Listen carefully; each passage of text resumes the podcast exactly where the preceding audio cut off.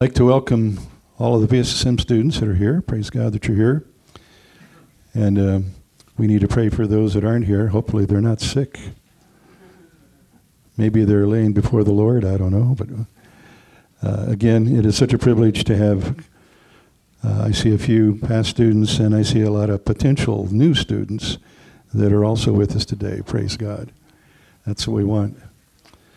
So, uh, I am overwhelmed by the number of questions that have come in. That that tells me that um, we're either doing a great job teaching or we're not doing a great job teaching. One of the two, I'm not quite sure which. Uh, but we are also, also thrilled to have uh, John and Meliana again with us today. I, I hope you understand what a privilege it is.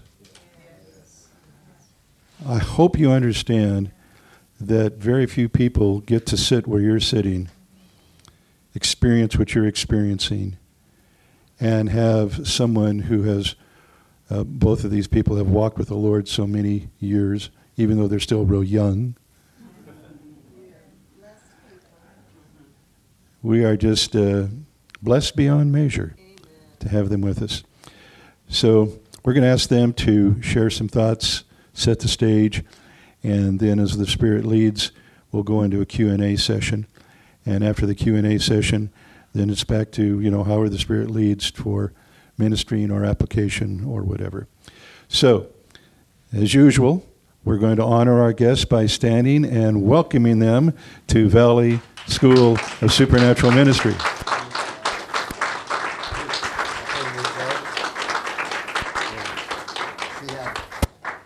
see how long this chair lasts, you know.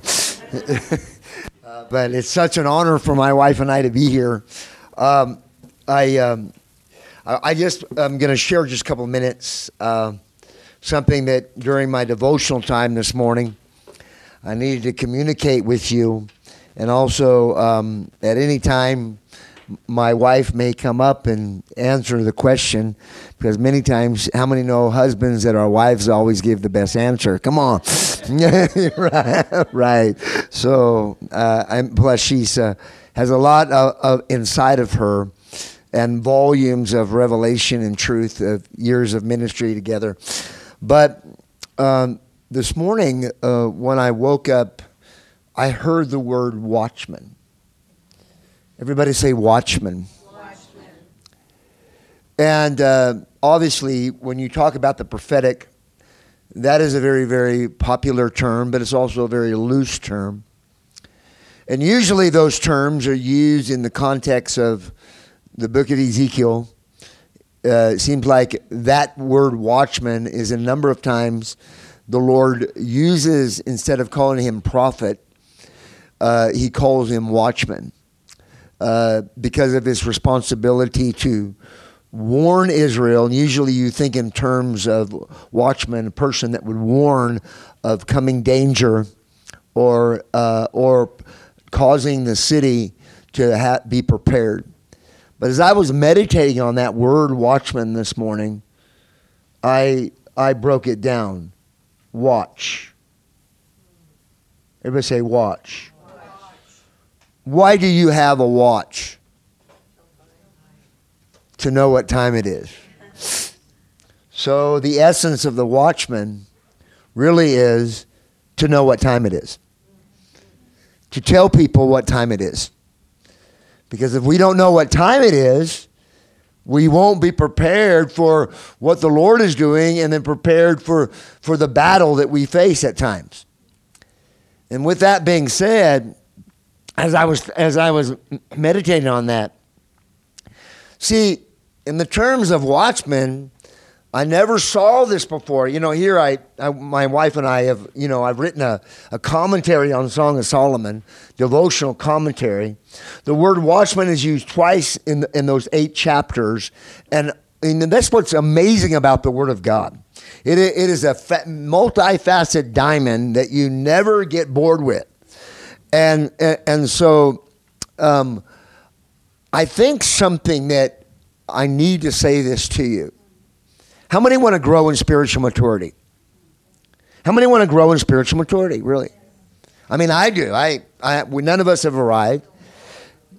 And I think that, you know, and, and I, I do this because, you know, I, it is good for you to do this. Wake up in the morning and thank the Lord, if you're married, to thank the Lord for your spouse. Every day. I do that every day in the morning to thank the Lord for my spouse.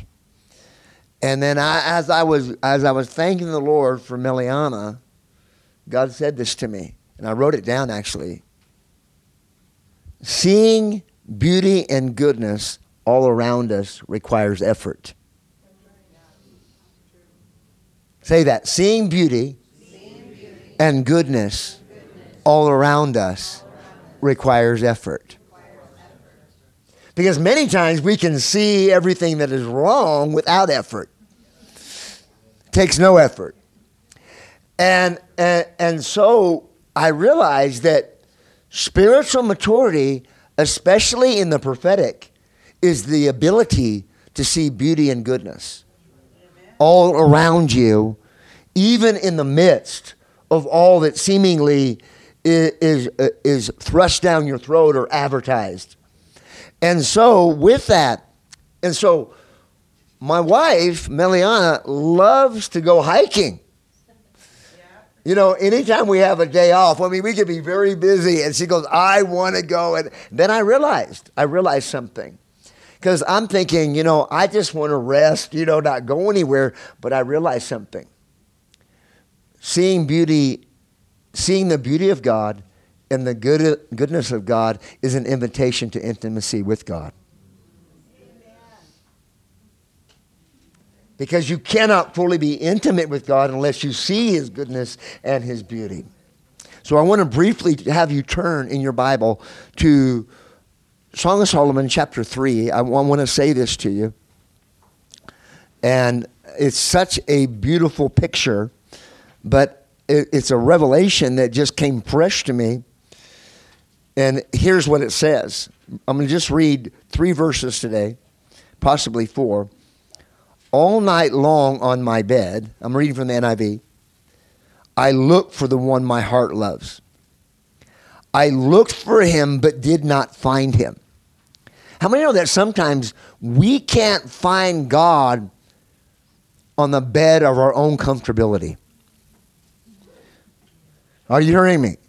sometimes it's not comfortable to find God. It takes, it takes us our willingness to be uncomfortable to find God.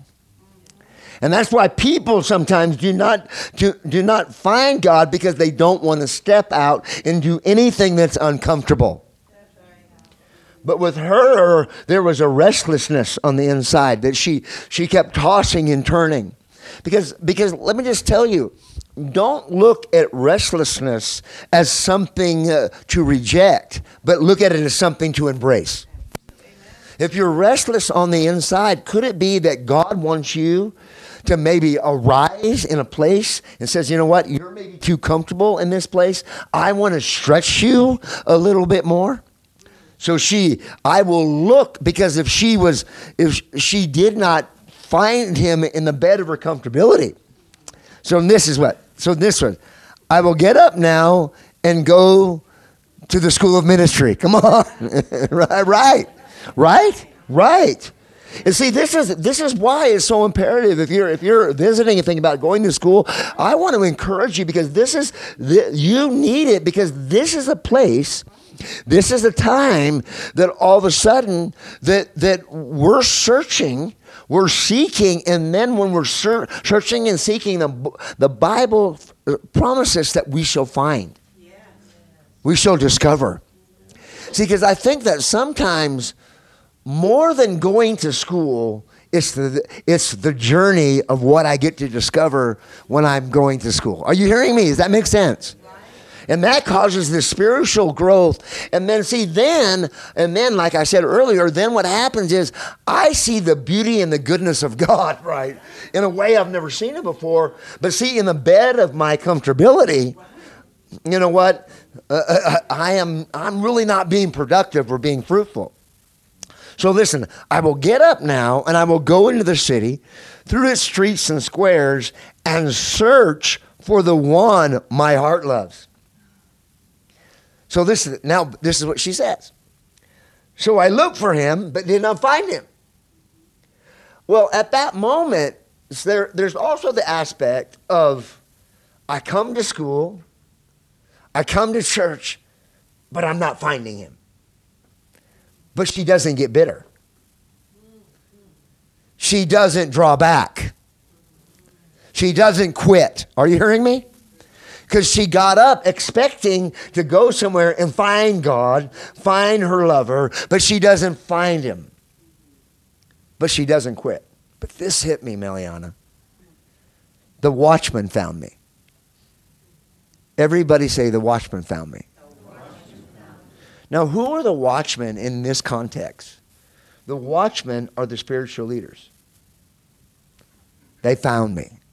I, have a, I, I, I know this for the fact. True, authentic spiritual watchmen like to find hungry people. Because, because, because spiritual leadership cannot thrive in an environment where there are no hungry people. So the watchmen found me as they made their rounds in the city, comma, that she's talking. But this is the question that hit me. So she asked, I'm going to have to stand up now because I'm going to get excited. Is that okay? So, so they find her, they see her hunger, and so this is what she asked them Have you seen the one my heart loves? I mean, I know that by heart, but I hadn't connected the dots, Pastor Rich, because, and I hadn't connected this dot uh, until the other night, and I prophesied over this pastor. Then it hit me back, and then I've been meditating on it this morning. That there was a what's the word I'm looking for? There was an expectation in the bride that as she asked the spiritual leaders, are you hearing me?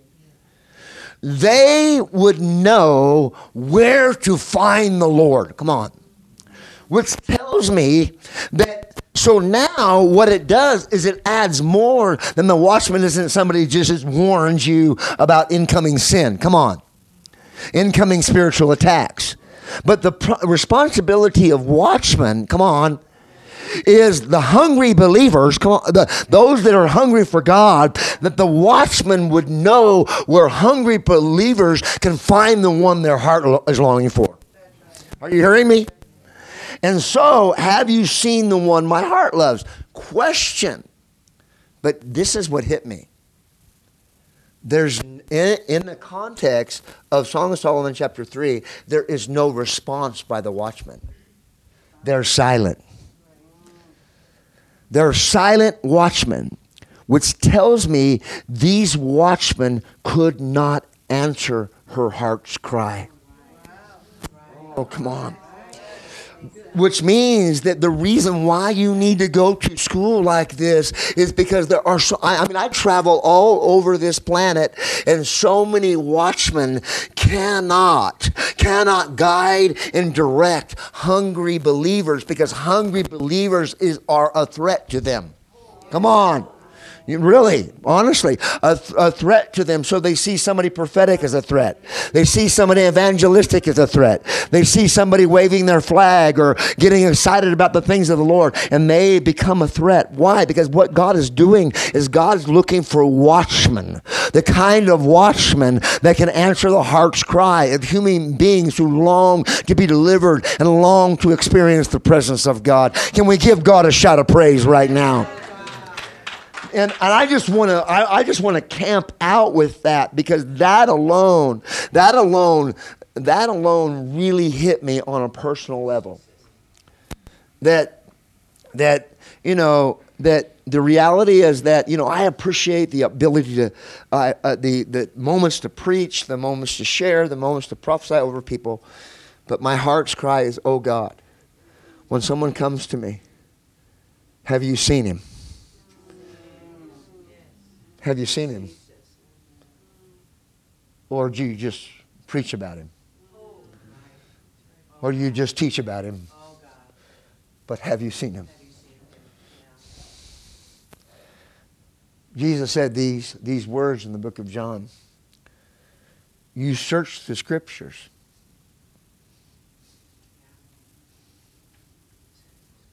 You search the scriptures that testify about me. What's that? But you refuse to come to me. You know why? Because people get satisfied knowing about Jesus rather than really seeing Jesus. and I want to be the kind of watchman. So the reality is that coming to the school, and this is not a commercial for Pastor Rich. It's, it's a burden in my heart because I know something. I know this that, that she couldn't stay in that environment because they couldn't answer her heart's cry. You know what I'm saying? She couldn't stay under that kind of leadership that didn't know where to find God. She had to leave. She had, actually, the next verse says she passed by them.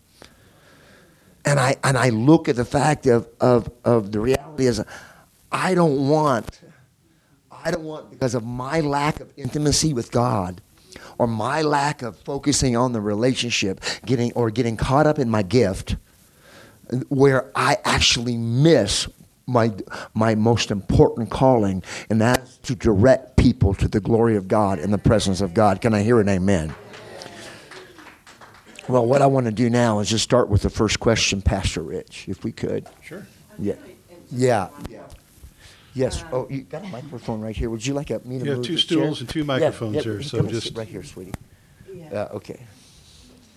I just want to add on, uh, because she could not find the one her love, Right, they want to record it, sweetie. the one that uh, her heart love. Let me stand before. Yeah, hold this. Yes. I'm short. Hey. She can have whatever. Oh, sweetie, I'd help her up. yeah. I'm good now. Yeah. okay. Amen. Thank you. Thank you so much. I, I just thought about because she could not find the one her heart loved, and um, I believe, I think she mentioned a little bit, that is, we can only find him by our heart seeking him. Because there are sometimes we have a certain desire or a certain longing for God that we can only find through spending time with Him in prayer and in His Word. And I believe that's why it's so important that we come to school or every time the church door is open, because it, what it does, it created such hunger in her. I mean, that will drive her to seek Him. And I'm not sure if you um, going to read that whole chapter because he's talk about that they end up beat her. That's in chapter 5, sweetheart. Right. Yeah. They end up beat her in the midst of her seeking him.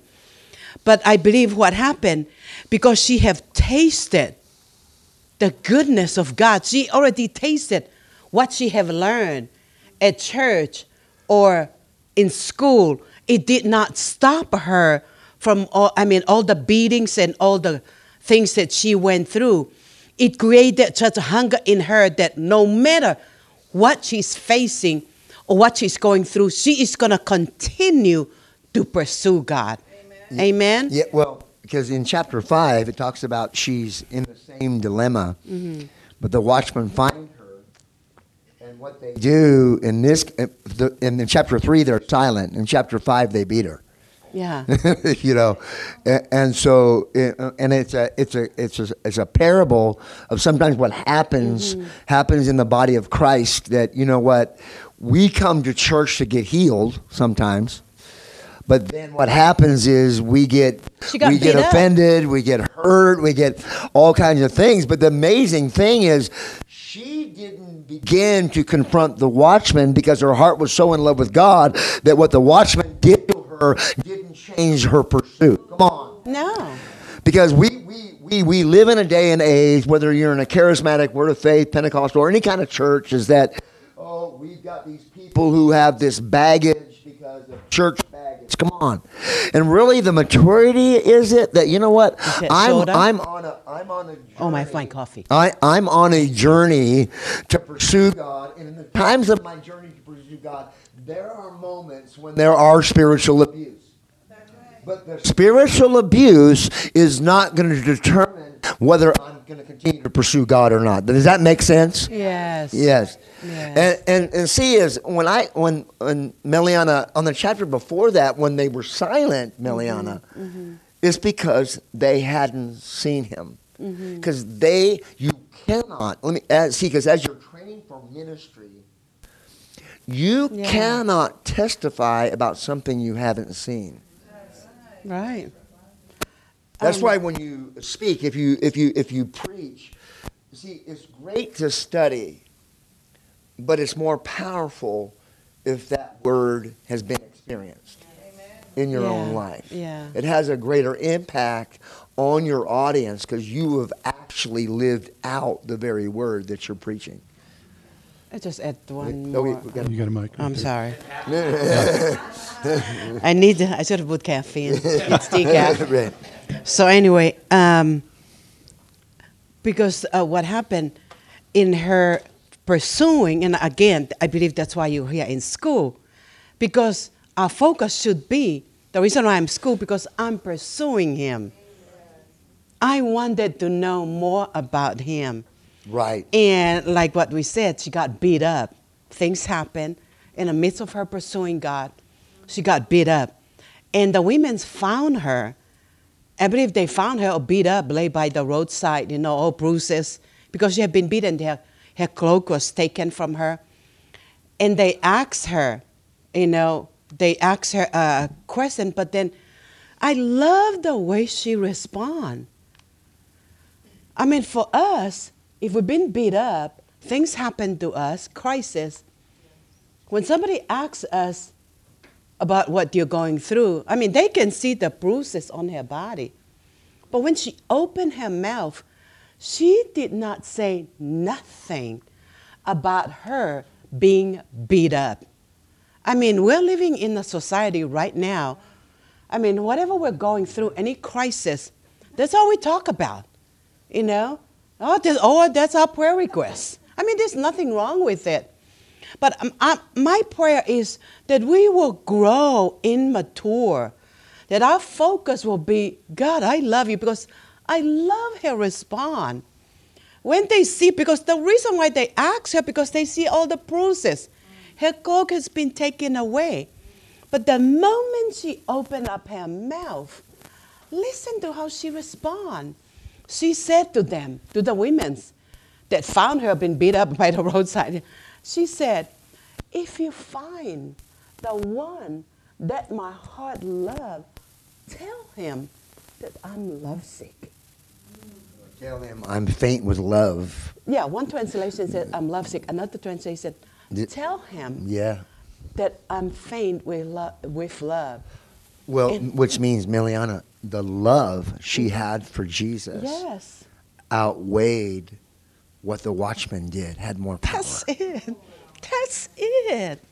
See, this is the, see because anytime in any church, I don't know why we're talking about this, but there's a reason.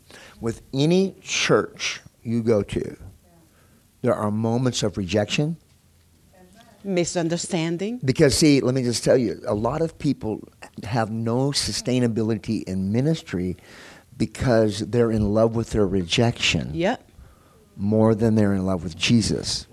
yep. So they don't sustain They, that's right. Mm-hmm. in ministry because she had been rejected when, when he pulled the cloak off. That means Mm-hmm. all her, her authority, her her mantle, as far as her her, gift. Mm-hmm. her giftings, we don't recognize You're this in you. pull- so we're going to pull this off and Mm-hmm. not give you the platform, even though you know you went to three years of Bibles, BSM. Come on, are you hearing what I'm saying? We're not Right. recognize you. So the thing is, if I'm not mature, how am I going to handle that? That's How it. am I going to handle that? Mm-hmm. And it, and and if and if and men want see because here's the thing, uh, uh, and please don't forget what I'm going to tell you. I wasn't planning on sharing this at all. Do you know why she didn't confront the watchman? And in chapter three, she Mm-hmm. moves past him. You've got a silent watchman and you've got abusive watchman. Two, Mm-hmm. the two watchmen. You know why? Because the watchmen were her Messiah. That's it. That's it. They were there They were her. not her Messiah. That's it. Because if the watchman became her Messiah, Yeah. that means that guess what? You have to say you're sorry To me. before I can be healed. That makes Yeah. you my healer. Yes. Yeah. I need Are you hearing what I'm saying? Yeah. So because because even in a great church like this, Mm-hmm. we have moments of tension within relationships. And so when I take offense at that, at, at someone does to me, because that's in a, that's a form of abuse, Mm-hmm. then then if I don't if I don't get what I want from them, Mm-hmm. whether uh, an apology or whether a public apology, then what I have made, I have made that person Messiah, That's it. healer, deliverer. Because the only way I get, yeah. only way I feel better or get Uh, healed, or if, you they get what's coming to them or they apologize to me. And so that causes uh, causes people to to even in the body of christ to stay in a place. You can go all the sozos you want. Yeah. come on. Nothing wrong with that. Are you you know what i'm saying? But when you you can't even make sozo your messiah. All right. You right. You, you- you see, because even uh, okay, can I just say this? The prophet's not your Messiah. No. Jesus is the Messiah. That's Come on, it. He's the deliverer. He's the healer. That's it. And, and that whole book, Song of Solomon, Yes. is her journey in discovering that. Yes. That the King of Kings and the Lord of Lords is my Messiah and healer. That's it. Praise Jesus, honey. It's a beautiful book. It's a beautiful book. That's Go ahead, was- Pastor Rich. Okay, I want to make sure that you guys are comfortable. Uh, Yeah, you know, we're maybe we good. can maybe somebody can move this to, uh, this uh, over to the middle where they can both set their drinks on it and. and Oh, no, he I- have one. John can. That- I can- I want I want uh, Prophet John to be comfortable on a Oh yeah, yes. on a you can stool sit down. there. Comfortable. He's comfortable. Yes, Okay. John is comfortable. All right. So you wanna? Since you've been talking about the Song of Solomon, uh, I think I have about uh, 40 different questions here, but we'll start with this one. Okay. Uh, since you've been talking about the Song of Solomon, did you have a prophetic word about marrying Meliana and vice versa? Did I have a prophetic In word words, about marrying you know, Meliana? Did uh, did you guys? I mean, was it prophetically that you brought them together, or how did that happen? Yes. People want to know what prophecy was involved in you two getting together. I thought that was an interesting Just question. real quick, because it's a long Put this- story. Put this over there. I um, I literally, Perfect. I I um, I was not serving God. How, however, I believed in God, and I grew up in a grew up in a home um, where we went to church on Easter and Christmas. Okay, that's that. That was our church. uh, My uh, my introduction to church, at a Presbyterian church, and so as far as Pentecost and uh, any charismatic, it was we. I was oblivious to that. Although at 15 I had gone to uh, United Pentecostal Church, and I remember uh, the, these ladies gathering around me and praying and prophesying over me, It- and it was quite an experience. I was both I was scared and in awe, you know, if you at the same time, you know, you're 15, you know. So, but I can still remember it as clear clear as um, a day. But um, I was in Maui and I was working with uh, a lady who was Tongan. She was a seamstress. I was a young man in my early 20s, and um, I I asked her uh, if she knew any Purdy Tongans And she goes, "Oh yeah, yeah, yeah," because they're beautiful people, you know. She goes, "Oh yeah," and so what she did is she gave me Meliana's phone number. Just because they, I mean, out of the blue. Home phone, not Home cell phone no, in uh, those uh, days. We didn't have a cell phone. So after work, I called her and I told her who I was. I told her her friend Losa was her name, had told me about her, and I'd, I'd like to see if she'd like to, if I could take her out to lunch. We had never met. And I think that was on a Tuesday, and she, uh, she didn't even know me. And she said yes for Thursday. Because we work, she worked. We worked about a mile away, you know. So I trusted my friend. yeah, yeah. Oh. So about a mile away. So, so you know, being a young man, after she said yes, my mind started going in orbit. you know, so I could not wait for Thursday um, uh, to go out to lunch with her. So the following day, I I asked uh, Losa where where does she live? You know. right. And Losa uh, told me the, the apartment that she was living with her sister at the time, the condominium. Um, and so after work, I went over there and I knocked on the door. Uh, now I'm going to make it real quick. And I knocked on the door, and uh, Meliana opened the door, and I knew it. I, knew that was happened her. to be me. She, she didn't know it but I knew it. And, and, and I have to tell you, this has only happened a few times in my life. Now, you got to understand, I'm a little rebellious at this time, you know. And I have to tell you, I actually heard an audible voice of the Lord when she opened the door. I looked her in the eye and I heard the voice say, That is your wife. And then a month later, we were married. And- we did. And a month One later, month. one month, and and uh, you know, um, I look back at that. Mm-hmm. I look back at that, and and her her faith, and her connection, her intimacy with God, her pursuit of God, caused me to pursue God. Because after we got married, I just we went on a honeymoon. Uh, because, like I said, we just met after one month. Went on a honeymoon, and I said, "Oh my gosh!" That's when I really cry out to God. God, help this guy. because we just met, you know, after one month.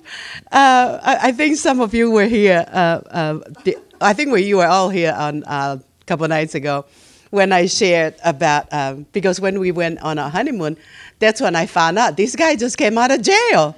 So that's when I cried out, "Oh God, please, please save this guy."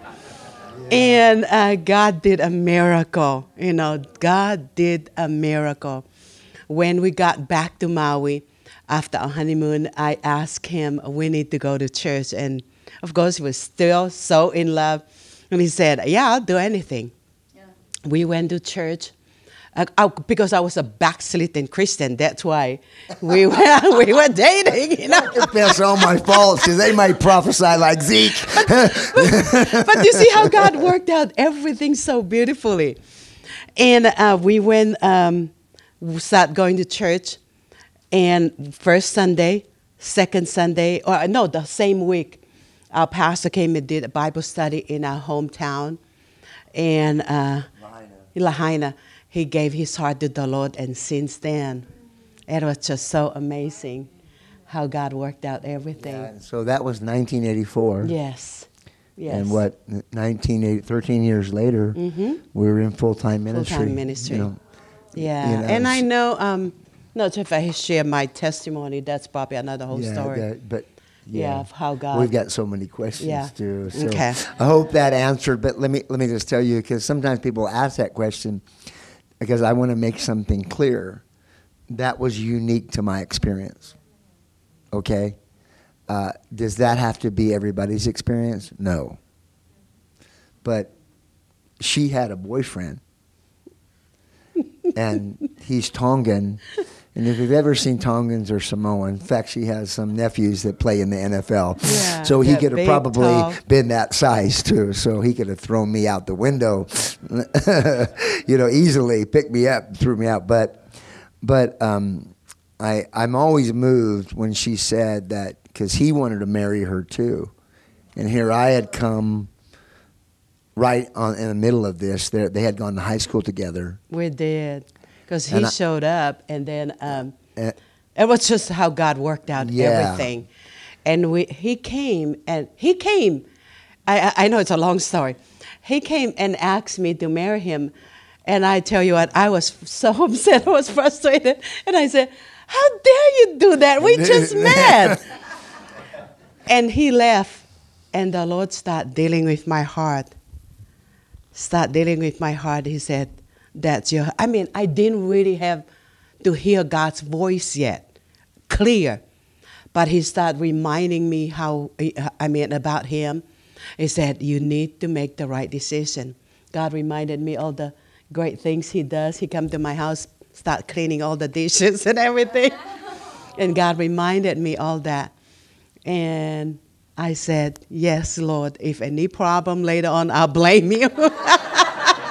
So if you're a sir, uh, uh, so Jeremy, Jeremy, right? Jeremy, in the Jerry, Jerry in the back.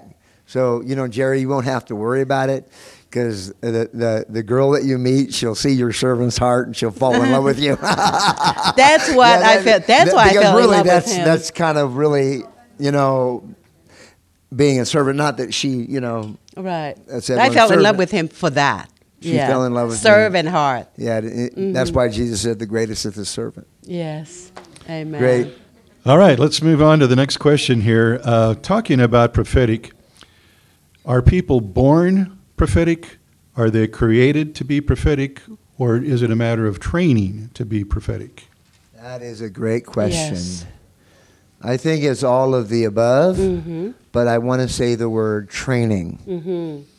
Okay, um, you know, I've been in an in-depth study of the uh, book of Ezekiel, and what I mean by in-depth, I do this all the time. I, I don't, not that you shouldn't, but I don't normally read through the Bible. I have, but I don't. I'll take a book, and I'll camp out on that book. I'll read every verse, every chapter, uh, line upon line until I finish. I won't. I don't have a time frame. It's just whenever I get done. Um, so, right now I'm.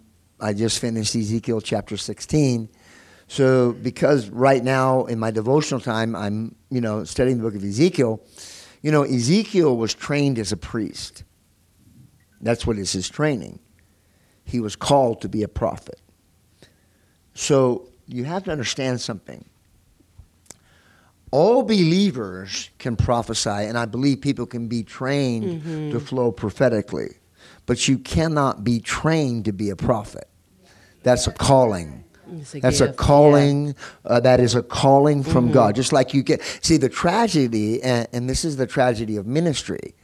We have a we have called some to be apostles, some some prophets, some evangelists, some pastors, and some teachers.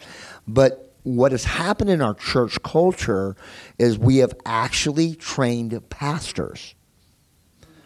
Are you you know what I mean? You go to seminary and you train to be a pastor. Well, what happens is then you have a lot of dysfunction within the body of Christ because even the office of the pastor, I mean, yes, you can you can learn, you can Yes. do that, but that's an office. Jesus puts on somebody. Are you hearing me? Uh, so, so in reality, none of the fivefold ministry is is actually trained for. Now, mm-hmm. you could you could begin to learn how to do the mm-hmm. gifting of the pastor and mm-hmm. learn pastoral skills, but actually the calling. You know what I'm saying? So, but I want to say this too, because you know there are some there are some movements, and I and I'm a part of it that they're they have what they call the school of the prophets. Now, and people kind of question that. How can you go to school be the prophet? But first of all, what they're doing is they're they're they're teaching people how to get into a place where they can hear God, Yes. operate uh, operate well, have the character of God, and then what can happen in that environment? As God then could develop, can develop and call a prophet within that community. Yes. Uh, does that make sense? Yeah. Yes. Is there anything else you want to add? to No? I think that, I mean, with every gift, again, with every off, with every every, office. every yeah. office, there has to be training. We need to do all the training. Yeah, Yes. and, and you know, one of the things about about I think that when you talk about training, we never stop training. no, no. You know, Mm-hmm. uh, I, I mean, you, you you could talk to Pastor Rich, Pastor Lynn, and they would tell you that you never stop training. Mm-hmm. And see, the moment I stop training, I think I've arrived. You know, That's right. Mm-hmm. You know, so we never. In other words, I, I don't believe we should ever stop going to school. That's it. That's you know what I mean? I, We should never stop educating ourselves because because I'm I'm growing. You know, Yes. I, I'm growing. Amen. Amen. Okay, that, that leads to the next question. What is the difference between a gift and a calling? I think we uh, answered uh, some of Okay, it. the gift and the calling. I think we kind of made that mm-hmm. clear mm-hmm. uh, about that. So, so you, you talk about someone who has the this. You, let's utilize this too: the gift of prophecy or the calling of a prophet. What's the difference? Well, the difference is is that first of all, you got to make sure this has got to be central in your theology. Uh, Acts chapter 2, uh, 2.17 says, In the last days I'll pour out my spirit upon all flesh, and your sons and daughters shall, Shall prophesy. prophesy, Right? yeah. They might, shall.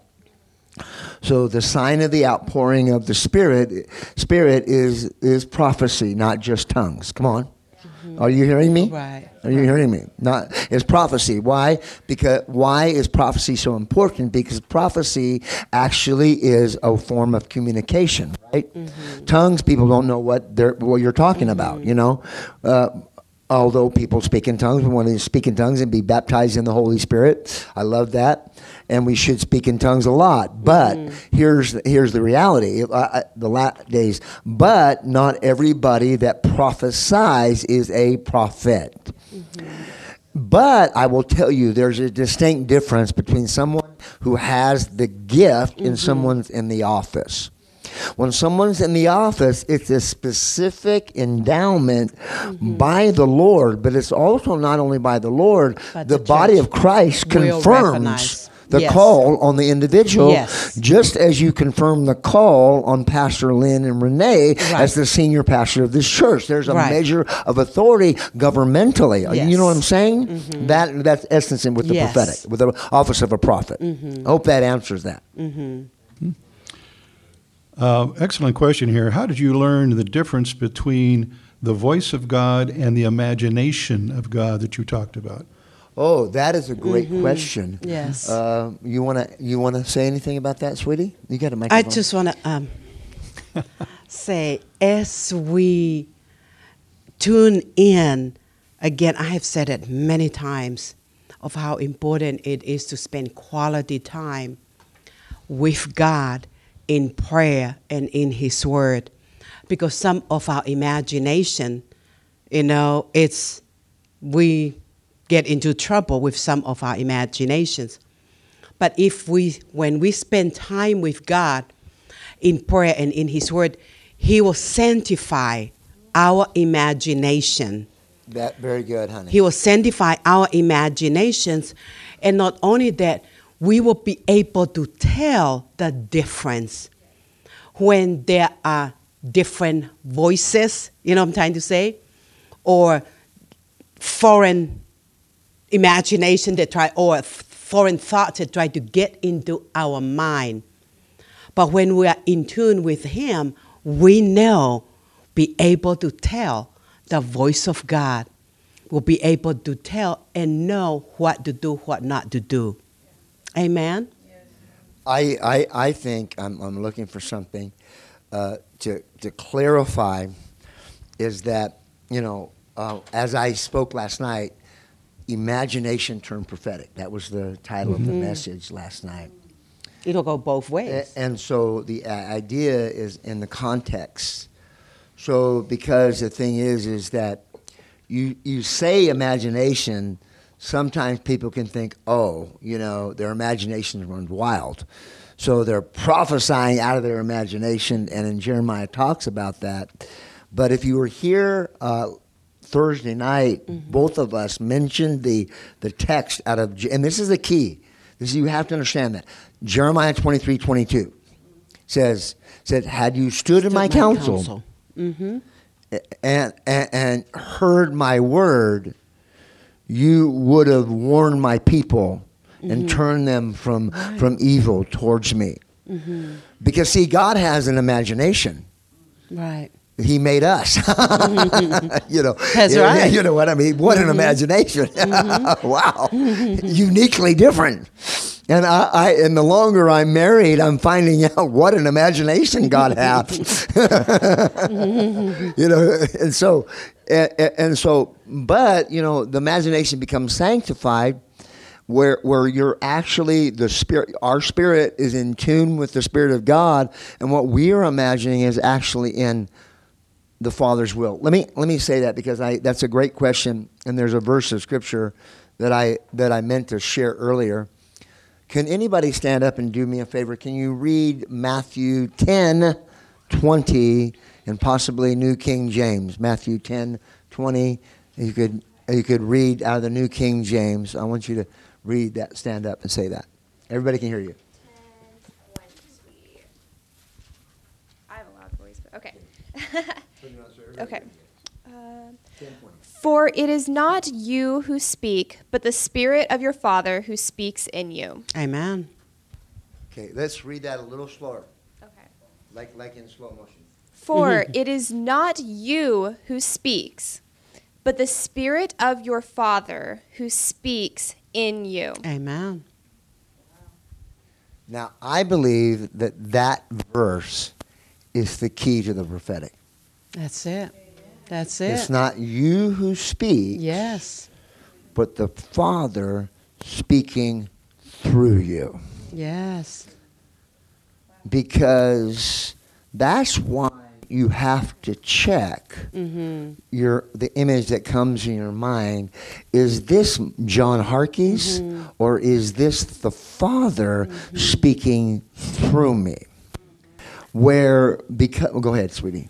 Again, of that verse alone, when we heard it, don't you think that will create a desire in you to connect with God? Because your desire is to speak His thought, not you. And the only way we can do that is connect with Him. That will drive us to spend time with Him again in prayer and in His Word. Again, when we, when we connect with Him, God will create such love in our heart that you would not want to speak anything to hurt people Yes. or confuse yes, people. Yes, very good, honey. You know, you would not want to speak anything that will misguide people. But when you connect with Him, all your desire, God, I want to speak what will build up your people. I want to speak what to get people back Yeah. into the right path. I will speak what will strengthen them. Again, that's why that should be our desire. I mean, that verse alone, it should drive us to connect with Him, with the Father's heart. Yeah. Uh, write this verse down. Um, 2 Timothy 2.15. It says, because again, this is going to answer the question. Be diligent to present yourself approved to God. Yes. So uh, that is 2 Timothy 2.15. Be, you know, Paul is writing to Timothy, his spiritual son. Be diligent to present yourself approved by God. So the question is, is what I'm uh, is what I'm imagining, does God approve of it? Right. right? Because if God doesn't approve of it, uh, that's why you need to go to school to know what God approves of and what He mm-hmm. doesn't approve of. Mm-hmm. So you get, I'm just going to use this scenario because it happens. Well, God told me to marry this guy. Who, but this this person is living with another woman, and you know, but does God approve of that? I mean, you know what I mean?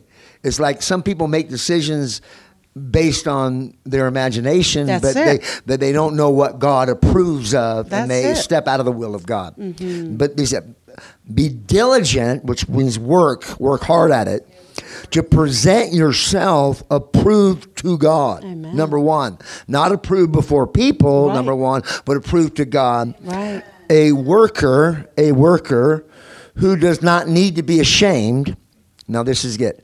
Rightly dividing the word of truth. Amen. Mm-hmm. So, how does John Harkey tell the difference between his imaginations and the voice of the Father? Is as simply is that does what I imagine line up with the word of That's truth? it. Because if it mm-hmm. doesn't, then it came from me. That's it. And it's very simple. Very simple. Or, or if you But don't know what to do, just yeah. get back to Him. He will speak Yeah. to you through His Word, Yes. through somebody, you know, and you'll know, oh, this is what God want me to do. See, see, the other night, um, the other night is as as Rich got Pastor Rich got up here and said he saw the fruit of loom guy. Huh. you know, if I don't rightly divine the Yeah. word of truth, Mm-hmm. then that could be somewhat offensive, right? I mean, how dare you call me underwear? you know, you know, you know what I mean. But, but because I was dividing it, not just imagining the fruit, the literal fruit of the loom guy, you know. Well, the fruit of the loom headquarters is in Bowling Green, Kentucky, where I held a 19 week revival in 2019, where we had just talked with our daughter in law about the ministry buying a house outside of Bowling Green. So when uh, Pastor Rich said that to me, that's a confirmation. Come on, it had nothing to do with the fruit of the loom guy. you know what I mean? That's why it's so Because important. that's why I can rightly divide the word of truth. And see, sometimes people reject prophecy because they don't rightly divide the word of truth. Because that could have been a word of, how dare you? and I could have rejected something that God was giving, wanting to give me confirmation for a geographical uh, situation that was going to cost thousands, hundreds of thousands of dollars. Come on. That's why the voice of God. That's why it's so important. to to, You know? to be attentive. Yes. To to be attentive. hmm See, the, the the Hebrew prophets when they brought correction to the nation of Israel, it was over two things. You haven't paid attention to my word, Right. and you showed no affection for what I've done for you. So the attention they had lost the attention because you don't have affection for what you don't have attention for. Yeah. Yeah. Won't pay attention to. His word says, "Pay it." See, when, I, uh, when I have affection for Meliana because I pay attention to her, you know, you know, and so it's in, in a relationship without uh, having affection and paying attention to the one, you cannot have a healthy relationship. Absolutely. Very good question, by the way. Okay, this next one, I have about five questions that are very similar here. Okay. After you've given a word to someone or, or a prophetic word, uh, do they need more guidance about that prophetic word, such as the proper interpretation or application of the word? Very good question. I think yes, absolutely. hmm But that guidance comes from a number of sources. Yes. Number one, you have an inner witness. Mm-hmm. The Holy Spirit lives inside of you. He's your guide, your comforter. Number two, you have the scriptures Right. as as as, as the lamp unto our feet and a light upon our path. Right, His Word is the light. Number three, you have spiritual authority over your life. hmm That because sometimes in the prophetic, I may not understand everything. But because now Meliana and I have been around this a long, long time, so when I get a prophecy, uh, I I um I don't normally go to somebody and ask them what it means. Because I've oh, because there's over the reasons of use we have interpreted it be, if it's something that's a little bit unclear like the fruit of the loom. I don't need to go say what does that mean Pastor Rich? Please explain it to me because I already connected the dots. And so a lot of times we're asking people to guide us when we already know the answer too. You know what I mean? that's why it's so important to yeah, make you sure to to connect connect with, with the him, word, the with the presence. word. And, and, and so and so like especially you know I mean I'm, we're going to make a major purchase you know Mm-hmm. we're going to make a major purchase coming up here and you know, over the next few months I don't know when but soon but but at that moment I now have I direct because that's what I wanted I wanted to be in Bowling Green uh, outside of Bowling Green and that was a confirmation that's where I want you It it helped you to. Now I already know. You know. Yeah, I don't need a question. So Yeah. I don't need to go to somebody else and look for another confirmation. Because this is what people do with the prophetic. They because um, because with that that means that there's doubt already. If I've got to get 20 confirmations, come on. You, you, you know what? You're unstable. Really. I'm just going to say your your your foundation is unstable. Mm-hmm. And you're walking in fear. Yes. You, know what I mean? Mostly walking Uh, you're, in you're fear. walking in fear. Your foundation is your fear because you're so worried that if you take a risk, you might lose. That, that- I don't. I don't want to live like that. And so, and if I get a confirmation, now, now there is no way that God's going to tell me something outside of biblical Exactly. paradigm. There's no, there's no way that's outside of His biblical mandates and and uh, and the, the boundaries He's created outside the Ten Commandments. He's not going to tell me to do something outside the Ten Commandments, you know, or the Word of God that's against His law. He's not going to do that. Does that make sense? Okay. We get a lot of questions about uh, not only interpretation, but also um, the application. Yeah. Okay. And the follow-up question here to that original question was, uh, you're a prophet, you've been at a church, you leave, and people are still wondering about the proper application of, of a message that they've received. Uh, should they call you?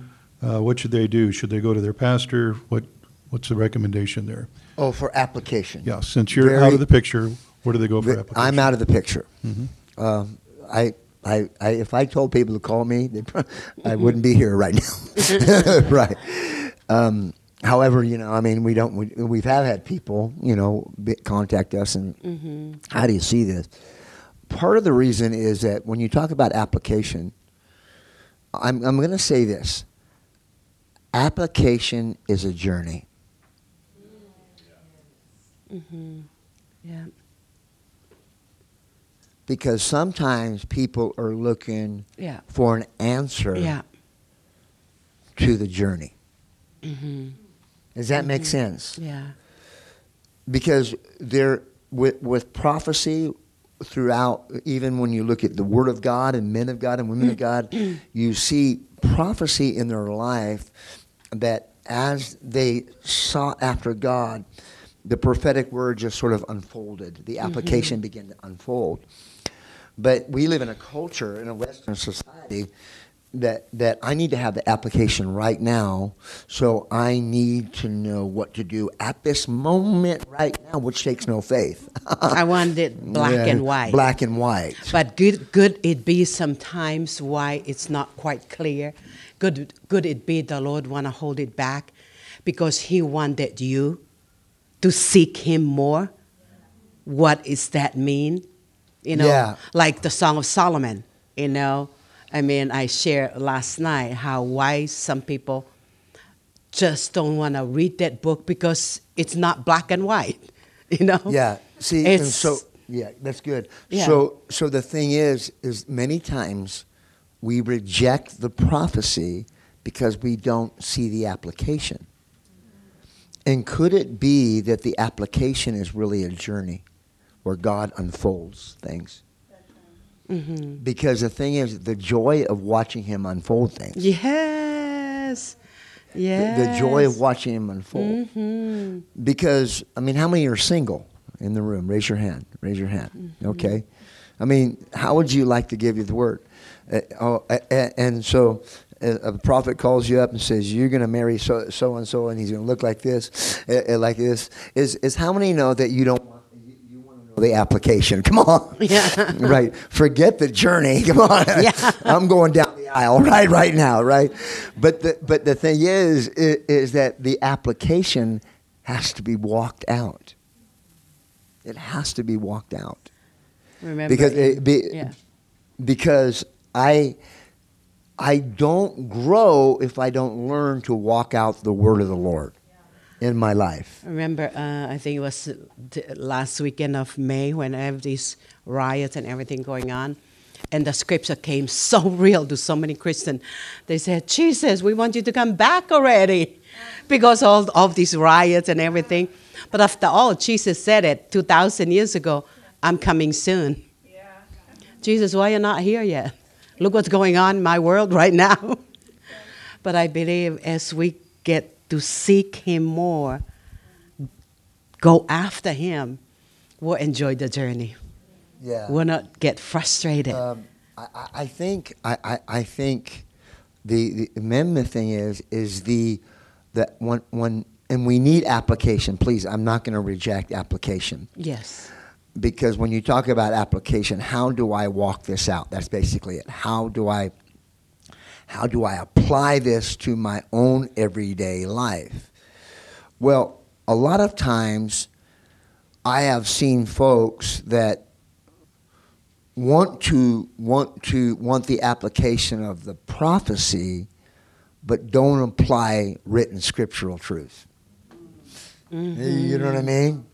You're in duplicity mm-hmm. right there. you know, uh, you're in duplicity. They're, like they want to uh, uh, uh, give me an application on how I can be. We'll give an example how I can become a prophet, because that which was prophesied, but they haven't even applied the biblical truths in the Bible in their li- everyday Yes. life, and so there's the duplicity all the time, and they just kind of kind of wander around. And after they go to this school, they'll go to another school, then they'll go to another school, and they just in the same same mode, never growing, never bearing the fruit that they could.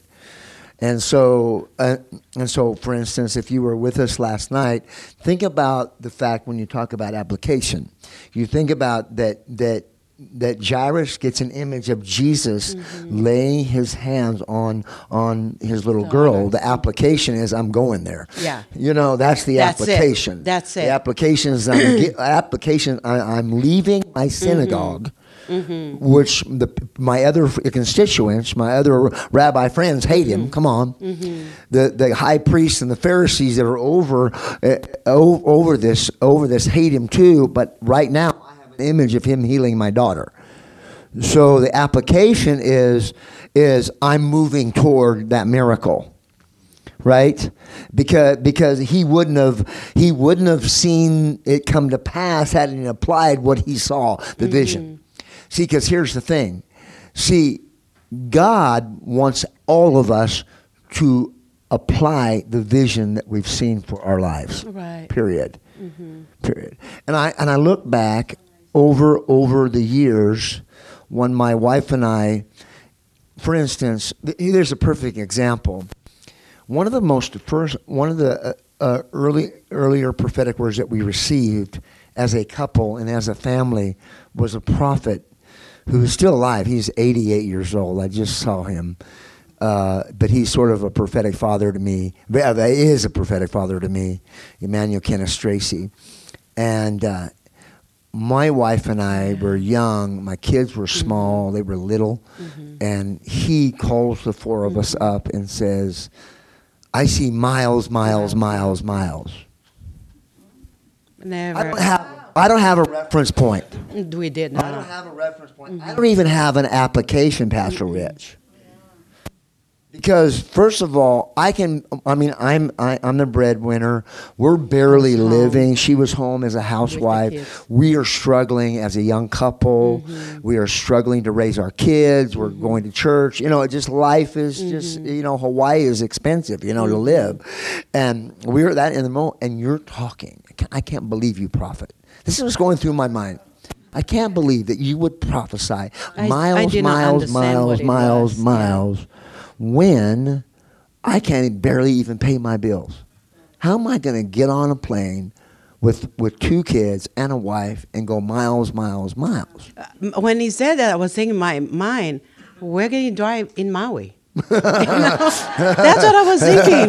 Where can you drive? There's no miles. island. We're an island. Yeah, So so, I'm, not- I, I, I know no- what he meant. I had no like, in- connection. I knew he meant airline miles. He got it, but I thought mild in But driving a how car. in the world, as a as a young adult, you know, in my in my mid twenties, am I going to miles, miles, miles? Now, I've been on an airplane, but that was the furthest thing from my Mm-hmm. mind. So where's the application there? right. Where's the application? I don't have an application. I don't. But you know what? The journey. The journey. Yes. The journey. Mm-hmm. I stayed true. Meliana Yes. stayed on the path. The journey. Yeah. the journey. And as we walked out this journey, that's exactly what took place. Miles, miles, miles. In fact, so much miles. Southwest she- Airline. Mile, mile, miles for free. That's why she flies free for With Southwest, Southwest. because miles, miles, Miles, miles, miles. miles. Years At later. the moment, no application. Doesn't even make sense. Means. But mm-hmm. through the journey, Yeah. it came to pass. Yes. Yeah, and I didn't ask her to say anything about Southwest. Okay? I love Southwest because I fly free. I do too. okay, this next question. Uh, again, there's three or four asking the same question, so I'll try to put it this way. Um, this particular person put it this way uh, The Harkeys have amazing accuracy in the prophetic words they give. When did you, what, what, what did it take for you to pass over the chicken line Yeah. to start giving? And, and what do you do that your, your prophetic words are so extremely accurate? Well, I'm thankful that they're not offensive. but, uh, you know, I, let, let me tell you this. I, I think I've said it before, but probably to a different group here.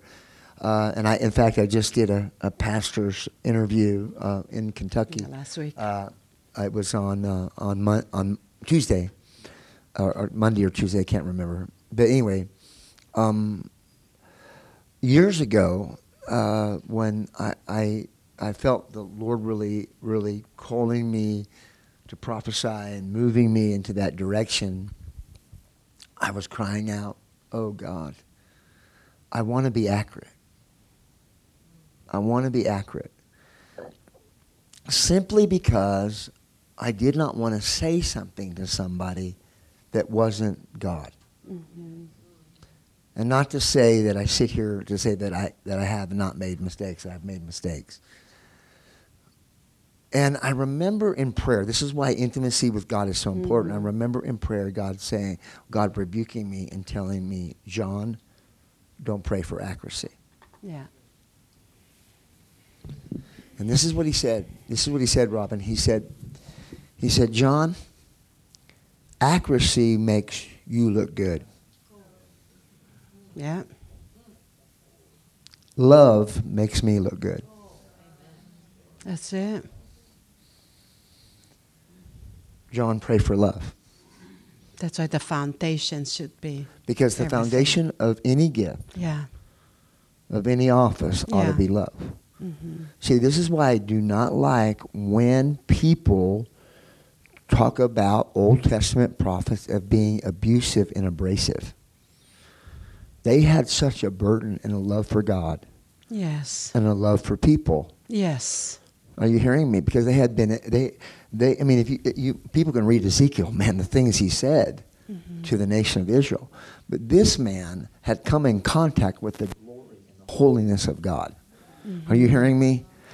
Because he had come in contact with the glory and glory and the holiness of God to that magnitude, there was not anything that he could not say out of a heart burden for God's people. And so when God said that to me, when God said that to me, John, John, because I said, well, God, I don't want to miss it. I don't want to miss miss it. I don't want to walk up to uh, Jenny, Jenny, and, and say something to Jenny Yeah. that that is not true. And this is what he said: Don't pray that either.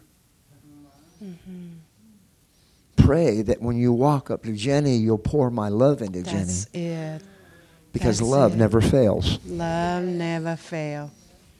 And when you focus on love, you'll never. I mean, So, Accuracy. so because so that that means that means something to answer that question is love causes you to take risks. that's it. That's it. You know? So so so mm-hmm. if you love somebody, you'll take the risk. God, God, you, and, and usually, like you guys have been around us enough to know that I this the this the the words are, they're processing in milliseconds. You know, I'm not like sitting there and going, "Is this God or not?" Because the moment I do that, I've already doubted. Okay. Yeah. I'm concentrating. Be first of all, do see because first of all, if if it like like what Emmanuel, right? Right, Emmanuel. See, Emmanuel's not smiling, right? But if I look at his face, right? you know what I mean? He looks angry, but he's not angry. You know, No, he's, he's not angry. He's he's in school on a Saturday morning. Come on, come on. I mean, who, who shows up to church on Saturday morning? You know, you know. But I can look at his face and in the natural, I can misinterpret based on his facial expression. Are we hearing what I'm saying? And see, what happens is a lot of prophetic people, they look at the face, they don't look at the face of God. right. Oh, come mm-hmm. on. That's right. You, you know what I mean? Wow. What is the face of God? That's right. What is the Oh, face of God in Emmanuel? Right. What is the face of God? What is God doing in him? You know what I mean? Because because sometimes we because it, we have to learn to filter out our our, our flesh. Mm-hmm. Because and in that process, because if I go and and and, and then then because I'm I'm interpreting how he is based on what I think not because I'm in love, not because I want to pour the love of God in him. You know what I mean? Then I miss it. That's uh, But if, getting. if back I to, want to pour the love of God in my brother, I'm not going to miss it. Go ahead. Uh, remember uh, the story about Samuel when he was told, "Do not look at the outward appearance, But look at the but heart. look at the heart." yeah, Very good. because like, look at, look at his heart, hmm That's it. because that's what God sees. That- is that helpful? Yeah, and the follow-up question to that is, uh, we had Shawn Bolz was here in the last year Yes. and did a lot of prophetic words where the Lord gave him prophetic words like a week ahead of time. Should I expect to have words a week ahead of time? Uh, should, when I'm in a service, should I be expecting to get a word instantaneously for the person? Or do I take a step of faith and just step up and let the word, let the Lord put the words in my mouth? It's kind of a three-point Well, okay. question. First of all, I want to tell you something. Um, many times we compare ourselves to other prophetic people and how they operate, Right. without realizing that God wants us to operate according to how He has made us. Exactly. Otherwise, we get impressed with the gift and think, "Man, if I don't, pr- I don't prophesy like Shawn Mhm. Bolz, then I'm not good." Right. Right. then we become intimidated hmm and we think that our gifting is, in, is impactful to somebody else. Right. And so then, guess what happens? Then you have to stretch yourself out in order to. I mean, I have seen this. I have seen people get into competition with prophetic I accuracy. know. I know. It's tragic Yeah. because they wanted to outdo the other prophet Yeah. to prove that they were getting more revelation. That is insecurity. That's it. Are you hearing me? That's it. Are you hearing what I'm saying? Now, because see, see how God dealt with Shawn in that case is not necessarily how God dealt deals with you. Mm-hmm. Does that mean that you know what I can't get a word a week ahead of time? Come on. Or do I get a word right now? We're Mm-hmm. all uniquely different. When you talk about the prophetic, there are many facets of the prophetic. Yes. You know, I uh, uh, for me, has that happened to me? in some cases, yes, but not regularly. Right. Most of the time, it happens to me spontaneously right there. That's how I operate. And but you know what? I, I'm not comparing myself to Shawn Bolz. I'm not hearing God because I'm not getting that word a week ahead of time. I'm not even thinking like that. You know, I'm not even thinking. That's how he operates, and that and that's what that's what that's how God speaks to him uniquely in his gifting, and I celebrate that. Yes. I celebrate that and welcome that Yes. gifting And into the into the body, and we need that. And yet, at the same time, is that I am not gonna. If if I was standing next to Shawn Bolz and we were prophesying over somebody, I'm not getting in competition. You know, I am going to speak what God says. to Yes. me, not Yes. just copy how Shawn does it. No. And see what happens in circles is we look at somebody w- w- with a very, very strong word of knowledge mm-hmm. gift like that, mm-hmm. and then we to see, well, I have to copy them in order to be as good as they are. Which really, you're, you've already missed it. Mm-hmm. You're looking for a platform rather than impact the person with the love of God. Amen. And so, so you know, and it's God who elevates in the first place. But that doesn't mean we don't learn from yeah, gift. like that yeah, Shawn like had. hey, you know, I mean, there's been mm-hmm. moments in my life when I look at yeah, God gave me a word about people, and mm-hmm. usually very detailed about things, and I came into a place and spoke that, but that doesn't happen all the time. Right. And and I'm not going to, and I'm not going to say, you know what, uh, oh God, I, oh you, I'm not going to be prophesied because I didn't get a word a week ago mm-hmm. about Mary. You know what I'm saying? I'm not going to do that.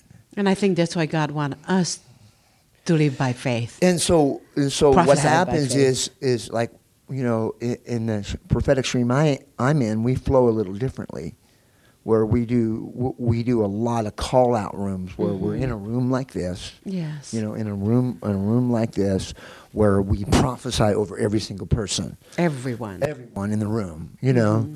Uh, over the course of time, that's kind of in the, the stream that I'm in, you know, and so so although Shawn doesn't, that's not the stream they flow in. I'm sure he could do that. I'm sure, but that's not how they flow.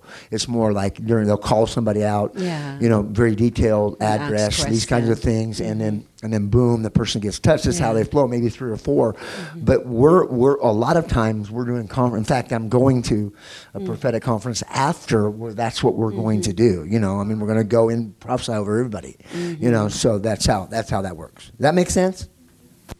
Okay, follow up uh, on that question. Um, some some students say that they see pictures before they prophesy. Some just get the first word and then it, it scrolls out after the first word. Uh, are there other ways that uh, the prophetic is manifested? Yeah, very great question. Everybody say, see, See, hear, hear, feel. feel. See, See, hear, hear, feel. feel. The p- three primary ways God speaks to each and every one of us. Like, uh, what? I was, I I'm sorry. What's your first name? Yes, Lolly. Lolly feels. Lolly is it? Lolly. How God talks to Lolly is Lo- Lolly feels. She'll feel something, and God speaks to her that way. John, however, I see. I see a picture. And so that doesn't mean I don't feel. That doesn't mean I don't hear, but primary the primary way God speaks to me to prophesy over somebody is I see a picture, the movie screen, or I see a picture and I just begin to either interpret what I see mm-hmm. before I open my mouth or actually literally prophesy what I see. It's like last night because I, I, I Paul was sharing me, the, the bass player was sharing me a testimony that his friend was prophesied, and he said what he said, and I I prophesied over him because I saw a picture of him in an ATV with a trailer pulling an elk, you know, so I just spoke that out, right? I spoke that out, and as I spoke that out, God gave me the interpretation. You follow what I'm saying? Mm-hmm. Because a lot of times we will hold back because we're trying to figure out what is a what is a ATV in a in a mm-hmm. in a with a little trailer in the back and an elk mean God, you know, like this don't make sense. And so what happened is, as I opened my mouth, clarity, because that's why Paul was crying. He told me he was a basket case because he knows his life. Are you hearing what I'm saying? Well, that was amazing what you spoke over my friend. And, and so, and so, uh, because that's exactly how he is, you know. And so, had I not prophesied what I saw, it wouldn't have had the impact. Right. So, say this see, See, hear, hear, feel. feel. So when you uh, when you are learning to prophesy or operating operating in the prophetic, you got to those are three three key factors. You know, they they were called seers, right? Then there are moments when I actually hear, but the hearing is the preaching. You know, when I'm preaching, I'm hearing, and, mm-hmm. and so but when I'm prophesying, I am actually I'm actually seeing it on. Does that make sense? Mm-hmm. Can I ask a clarifying question? Is that okay?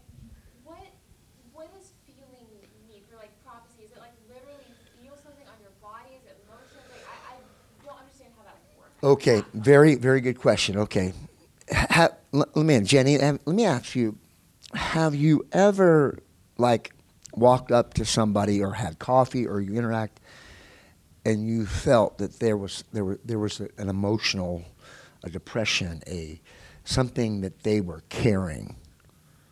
No.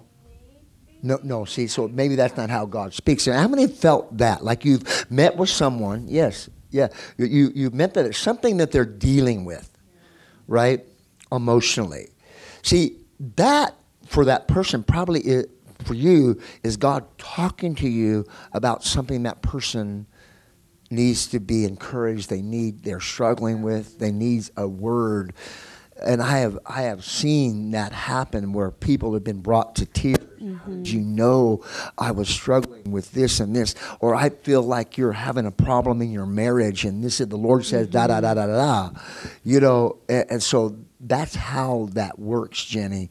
And so, and it isn't necessarily because because for for some people for some there are people in Valley Church that when they walk in the church tomorrow, they can feel what people are dealing with. Mm-hmm. And some of them are elderly because and they have a sense of a person needs encouragement. A person needs a hug, a person needs an embrace, a person know, needs to know that we care about you. You know what? And that's prophetic. That's that's the prophetic. Another thing uh, of talking about feeling, um, you, see, you talk about being close to somebody and you kind of feel like they're going through that. Because we travel so much, I'm usually, I'm talking about myself. Like, I She will. feels. She yeah, Me- feel. Meliana feels. Yeah, like uh, like if I'm going to a region or going to a state or a church, and what I'm going through personally. See, like last week, my I shared with you guys the grandkids were with us, and we're supposed to be three days, but end up twelve days. And to be honest with you guys, there were I think there were one day I I felt a little bit overwhelmed because I don't get used to having children with me. So, uh, oh, they were well behaved kids, to be honest. But there were one day I felt a little bit overwhelmed, you know, because I want to make sure that the kids have this and this. And immediately I caught myself. I started rebuking that spirit of overwhelm, but I felt like that spirit is trying to attack the region or the church that Yes. where I'm at. Yes. So instead of start condemning yourself, you know what I mean, of whatever you are going through, recognize right away Very good. that it's a spirit that you have to start pulling it down through prayer. I mean, because you're not may not perhaps that could be the way God speak to you so you know how these people are going through or how they feel. So, So you other- can prophesy to In it. other words, Meliana was able to discern that many people in that region were overwhelmed by life by life, yes. and then could begin to walk up in church and begin to prophesy and decree and see people who have been overwhelmed be delivered. Are you hearing what I'm saying? Yes. Because she experienced that Yes. emotion with the three grandchildren Mm-hmm. that were well behaved. I mean, they're great kids. If they were here, they'd be all sitting right there. They wouldn't Quiet, hear, you would not hear a word out of them. You know, and, and, and they might even prophesy over you. you know? They- they might. Mm-hmm. They, they might. You know, You know, and so so. Um, I told Ezekiel after that prophecy, I said, "E- E- E- Ezekiel, you know, I need to give you some money. He goes, no, no, no, Grandpa, I got plenty of money. I got plenty of money. You know? But it was foreign You know, coins. foreign coins that, I gave him over trip, overseas trip. you know. but but the thing is, is that she was able to discern Mm-hmm. between her feelings over the grandchildren, Mm-hmm. between no, that's what's happening in this church. That's what's happening in this area, Mm-hmm. and I we need to address that tonight. And sure enough, she did address it, and people got healed. Mm-hmm. Yes. Yeah. Amen. Uh, we have time for about two more questions, two or three more questions, and then we want to also have an opportunity to, if there's anything that you want to do as far as Ministry. Yeah. ministry. Yeah. Um, how do you recommend I teach my young children how to hear from God, and sh- should children work in the prophetic? Okay. See the first part of the question again. How do you recommend I teach my young children to hear from God, Uh-huh. and should they be encouraged in the prophetic? Okay, this is just me. Um, first of all, Meliana and I, my favorite thing to do with my grandchildren is to pray and read the Bible together. Mm-hmm. I mean, we're going to go to Disney World for a few days in Thanksgiving. I don't care about Disney World. What I'm gonna, what I really care about is what we're going to do before we get in the car to go to Disney World. Is we're going to sit down with our five five grandchildren and we're going to read the Bible together mm-hmm. and we are going to pray. That's how I train them to hear God. Number two is is for, I understand their children, Mm-hmm. and so I want to incorporate them to what Grandma and Grandpa Absolutely. are doing. Mm-hmm. So as a parent, first of all, you you you you have Bible study Yes. with your children. Mm-hmm. And then you incorporate them Yes. into what the Spirit is doing through you. Mm-hmm. Like my second oldest granddaughter, who's 10, she followed me during the altar time, the whole every service. Come on, she followed me She around. When she, first. when I moved my hand like this, she did the same thing. you know. when- She jumped now, now, down. I did I say you're distracting to the uh, others? I said absolutely not because I understood something. She's a kid. Mm-hmm. And yet she's acting like a kid, but yet at the same time, guess what she's doing? She's being included. Mm-hmm. And guess what happened? Now she's been the shy one, not willing to talk in front of people. She'll talk and uh, talk, and, and she's the straight A student of, of all my grandchildren. She's a straight A student, and she told me, "Grandpa, I have a word for somebody." And she, I gave her the mic, and she prayed and prophesied over the one of the pastor's daughters. And I, I look at that and I said, "Well, that, that's what happens when you follow the prophetic around all week."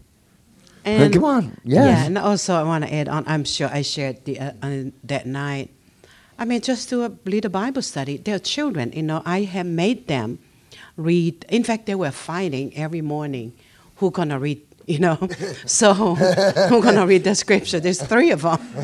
So I made each one of them. I made them read from different translation because they all know how to figure out the phone and how to get to. I taught them how to go from tra- translation to translation, and they start. I gave them the verse, and they start reading, and read only one or two verse. And after that, then I asked them the question. You know, I made them read the book of Proverbs, a very good book to teach young children, especially you know, seven, six, seven, eight, around or, or older. I asked them question, and to be honest with you guys, when we were at church, they were all wanting to prophesy. And because they had been sitting at home first and listening to the and discussing the scripture.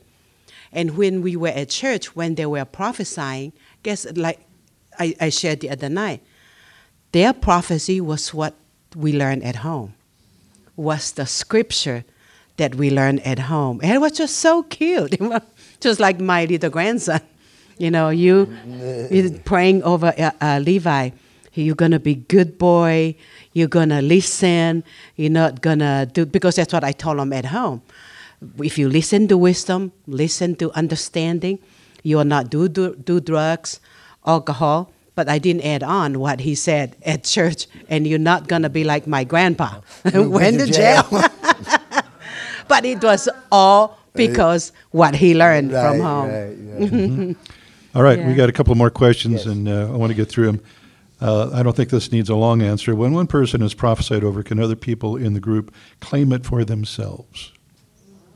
I'm sorry, I couldn't hear. When, when, when, when one group, when one person is prophesying over a person, can the other people in the group claim it for themselves? Oh yeah. I believe that with all my heart. Yes. You know, I mean, how many ever heard the story of the four lepers?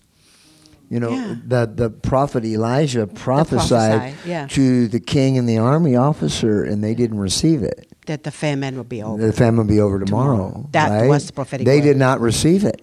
hmm And but the four lepers who didn't even hear the prophecy, that word is in the atmosphere. Mm-hmm. It's got to have because I've been to places where I've prophesied over people and they're just like, you know, they look at you like, Yeah. like they're not receiving it. You know what I'm going to do? I'm going to take that word. I'm going to take that word. Mm-hmm. And there and there's been time, you know, like like when I the other night when I prophesied over the past the pastor that had driven 5 hours and I was prophesying over him and as I was prophesying over him the word was hitting me. Mm.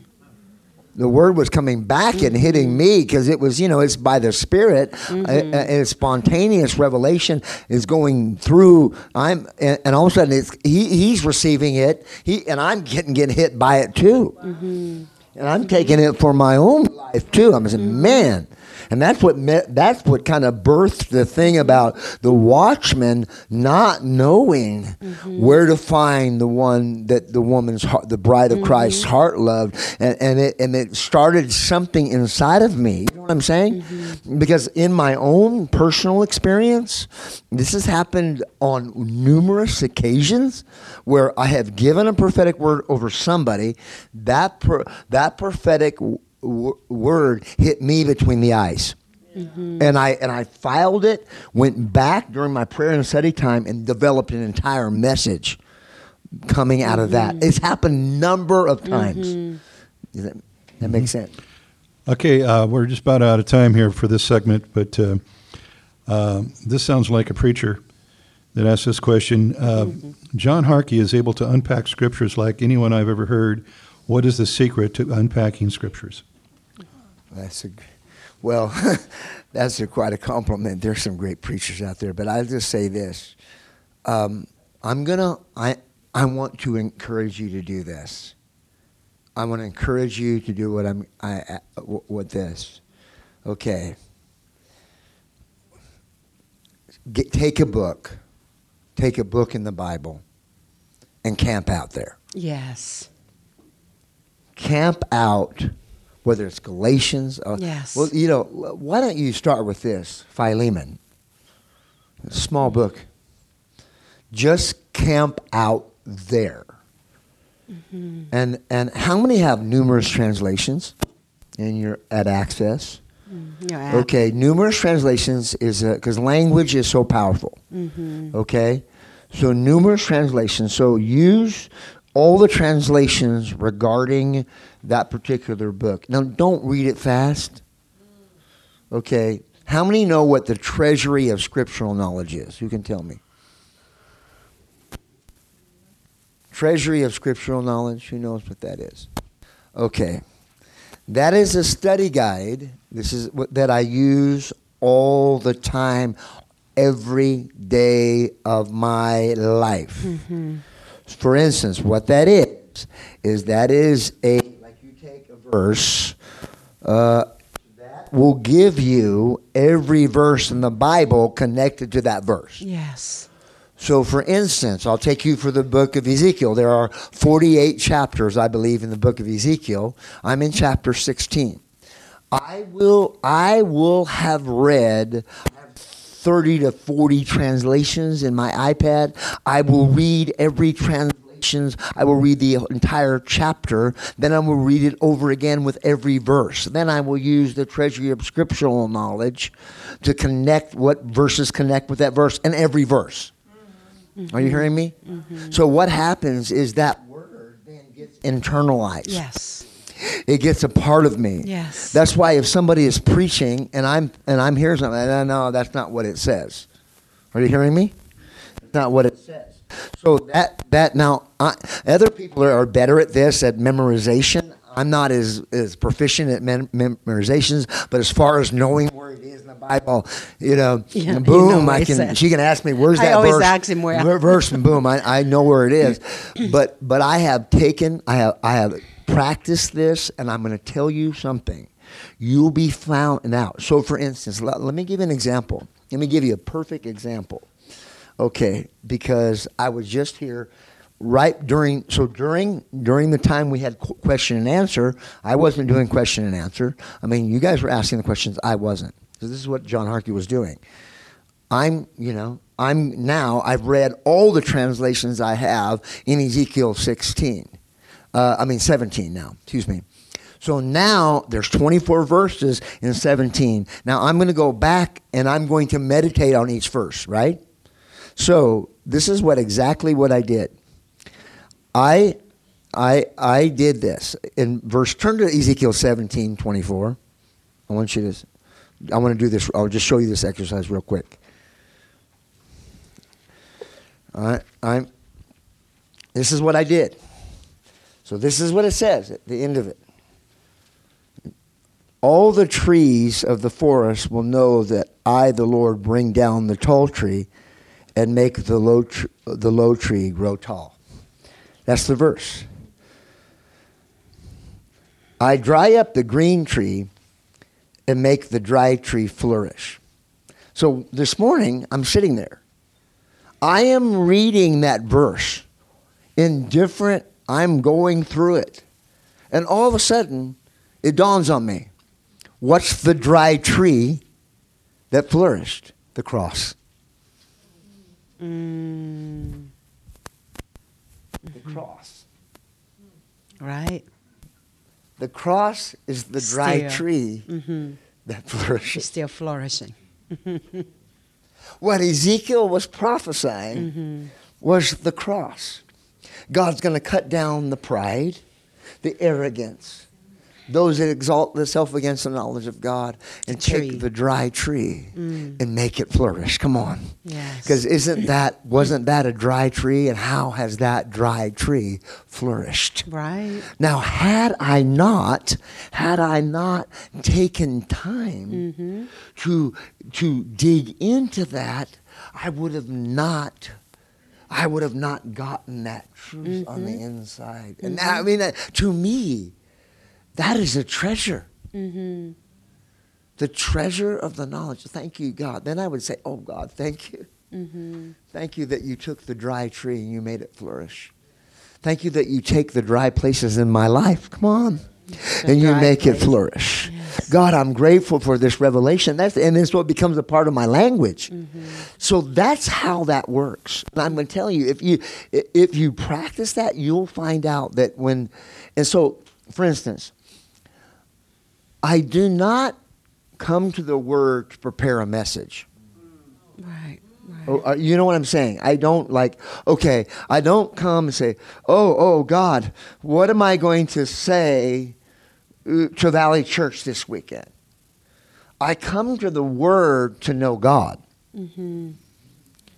And in the process of wanting to know God, God reveals something that He wants to communicate to Valley Church that did not come just from uh, just from studying, mm-hmm. but came because God, uh, He is saying something that I want to turn imagination into prophetic. I want to turn Jesus. your imagination into prophetic Yes, Jesus. and and- and so and it's just like this morning i mean i, I want watchmen mm-hmm. i want watchmen john mm-hmm. that that can answer the heart's cry to the bride who is searching for jesus you know does that make sense Amen. because here's what happens many people read the Bible like they read a book. Yeah. Mm-hmm. Yeah, Right. I'm just going to read it through. And don't realize that it's, it's living. It is. It's alive. It's sharper than Yes. an edge of two-edged Yes. sword, able to cut and divide, get to the Mhm. very bone. Right. You know, and faith cometh by hearing, and hearing the word of God. Amen. You know what? I- and then you couple that with the breath of the prophetic on the word, Mm-hmm. it, it just explodes. Because believe me, I could talk about the word all day. I never get bored. Her and I, we'll be driving down the car, and we're just talking about the word, you know, and word, bou- yeah. Mm-hmm. bouncing it off of each other, and because iron sharpens iron. Amen. Amen. Okay, um, you told me to listen to my wife, so I listened to my wife here, and, and uh, uh, she she reminded me that uh, uh, we do a lot of forth telling here in Forth. in the school, uh, and we don't do that much foretelling, you know, because that's really ch- uh, stepping over the chicken line. Uh, there's a lot of foretelling going on today about environments, about culture, about elections, and Yeah. so forth and so on. And uh, many times, foretelling can also lead to great disappointment Yeah. because we put our faith in what is foretold. And there may be two or three different people telling two or di- different things Mm-hmm. foretelling. So, how do we deal with disappointment? How do you deal when you hear one prophet say one thing and one prophet the other, and the disappointment that comes with that? Well, how many know that we've, and I don't even want to mention names, and so because how many know that you know, uh, you know, COVID nineteen is going to be over soon. Many prophets were prophesying that, right? Okay, um, I'm never going to. First of all, and then you've got the other the other prophets. Um, I don't know. I I, ha- I had to respond to this because I had about ten pastors ask me a question because this particular prophetic word by a guy I knew in Kentucky went viral. You Dream. know, a, a dream he had went Yeah. viral. You know, which which which was for us in the charismatic word of faith movement. You know, uh, going, oh man, it's a little bit doom and gloom. You know what I mean? Like, oh no, brace yourself. You know what I'm saying? So so you got one pro- prophet prophesying by by by April 31st. This is going to be over. you know, you got another prophet that brace yourself, brace yourself, brace yourself. I mean, what do you do? Well, first of all, I I I I, I I'm, ve- I'm I want to be very very cautious that I do not want Yeah. to call somebody a false prophet. Right. Mm-hmm.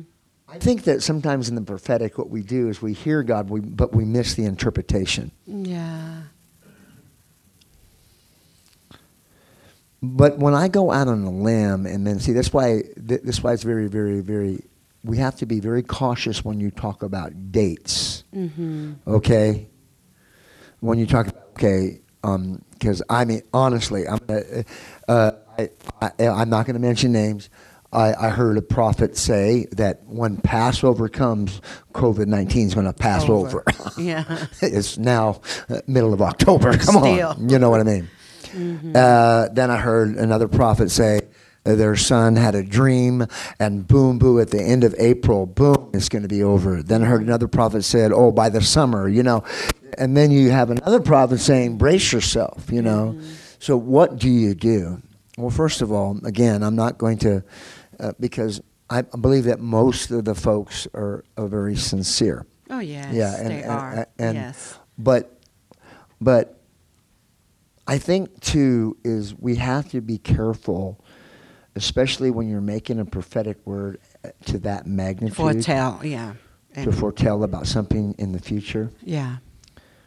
When in the reality, you're you're actually because there's two schools. The the the camp that says it's going to be over at such such a date, uh, uh, such a date. This is how, where they're at. It's the sense that I could actually give people false hope, Mm-hmm. right? And there's people that are looking, oh God, let this be over, let this be over, let this be over. This is the worst season in my life. That camp is going to embrace that. The camp that says, brace yourself, brace yourself, brace yourself, the doom and gloom camp, it, that fits in with their theology, so they're going to embrace that. Right. And so I'm just going to say something to you that I haven't said publicly. and it's going to take me a minute, uh, but I need somebody who is schooled in the Bible to help me because um, I got a little brain lock here. I want you to turn to somebody who's schooled in the Word very well, who who knows the Bible up and uh, backward and okay, yes, yes. Um, Robin, uh, there is a story. You can find the chapter for me. There's a story uh, about a prophet named Hananiah in the book of Jeremiah. If you could get to that chapter, it's in the 20s, I think.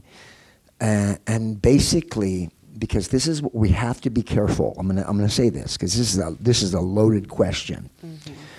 Because basically, Hananiah, it, it, the Bible calls him a prophet.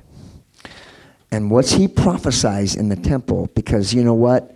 He prophesies that that the yoke of Nebuchadnezzar is going to come off, and that because they, they were they were two seat. There was the first captives. Nebuchadnezzar came in, invaded Jerusalem, took a group of people, and left. Uh, left, left a group of people. Ezekiel was one of the group, the first Right. captives taken to Babylon. Uh, they took a group of people and and left some people, set up a government. So so a- and Hezekiah, uh, I mean, excuse me, not Hezekiah, but uh, who? What's his name? Nebuchadnezzar? Nebuchadnezzar? No, no. Who was the king? Who who was the king that that was killed with his eyes taken out? Come on. Yeah, yeah, right. Who was the king? Right.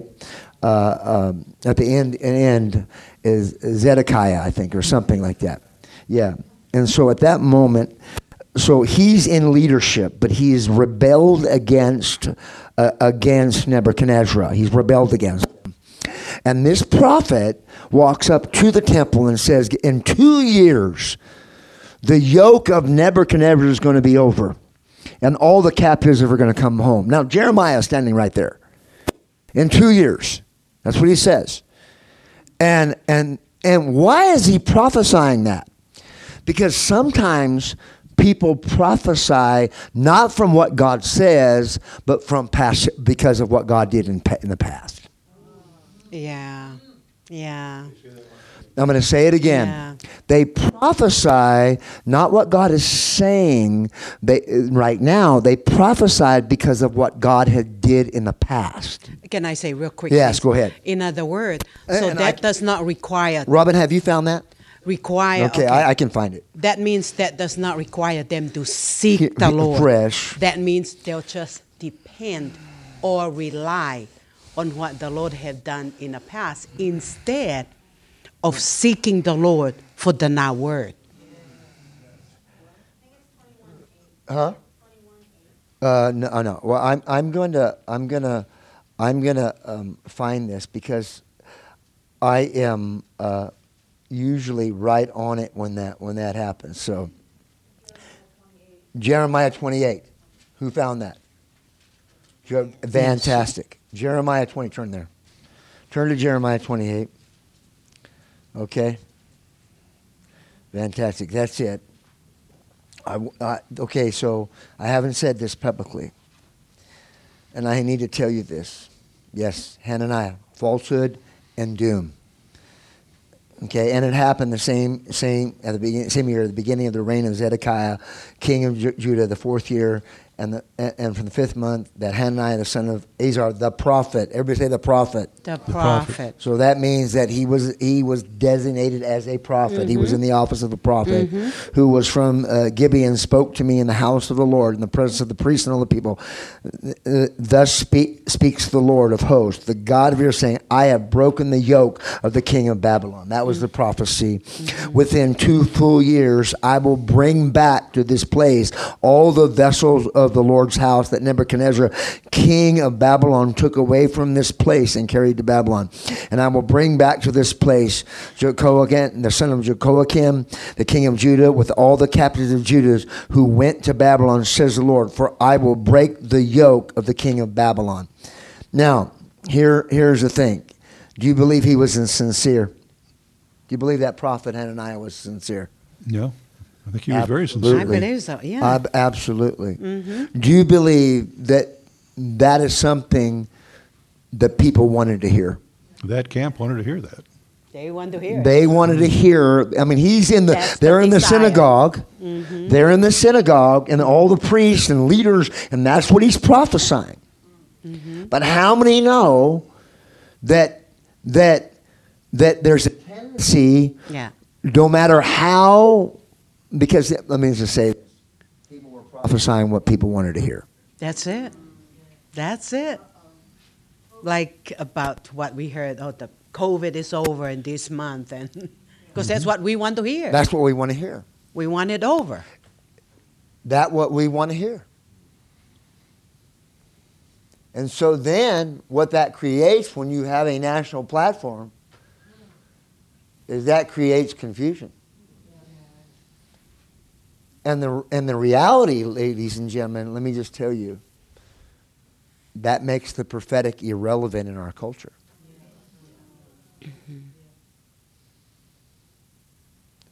Uh, does that mean that I'm going to demonize my brother or sister who might have Right. prophesied what Right. the majority of the body of Christ want to hear? Absolutely not. But what I am telling you is I'm telling that we better be very, very careful. Yeah. Now, because I want to tell you this. When I went to lockdown, that's what God said. The prophets will prophesy what people want to hear.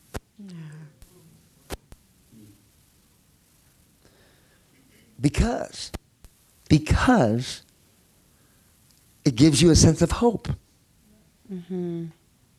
But it's a false hope. Yeah. It's a false hope. Mm-hmm. And you know the problem is is that then those prophets are never corrected. Mm-hmm. Oh, because you call my name out, I don't have to correct you. And I want to tell you this. See, that is why, because then what we have done is we've made the prophetic Yeah. into something that's marketable. Marketable.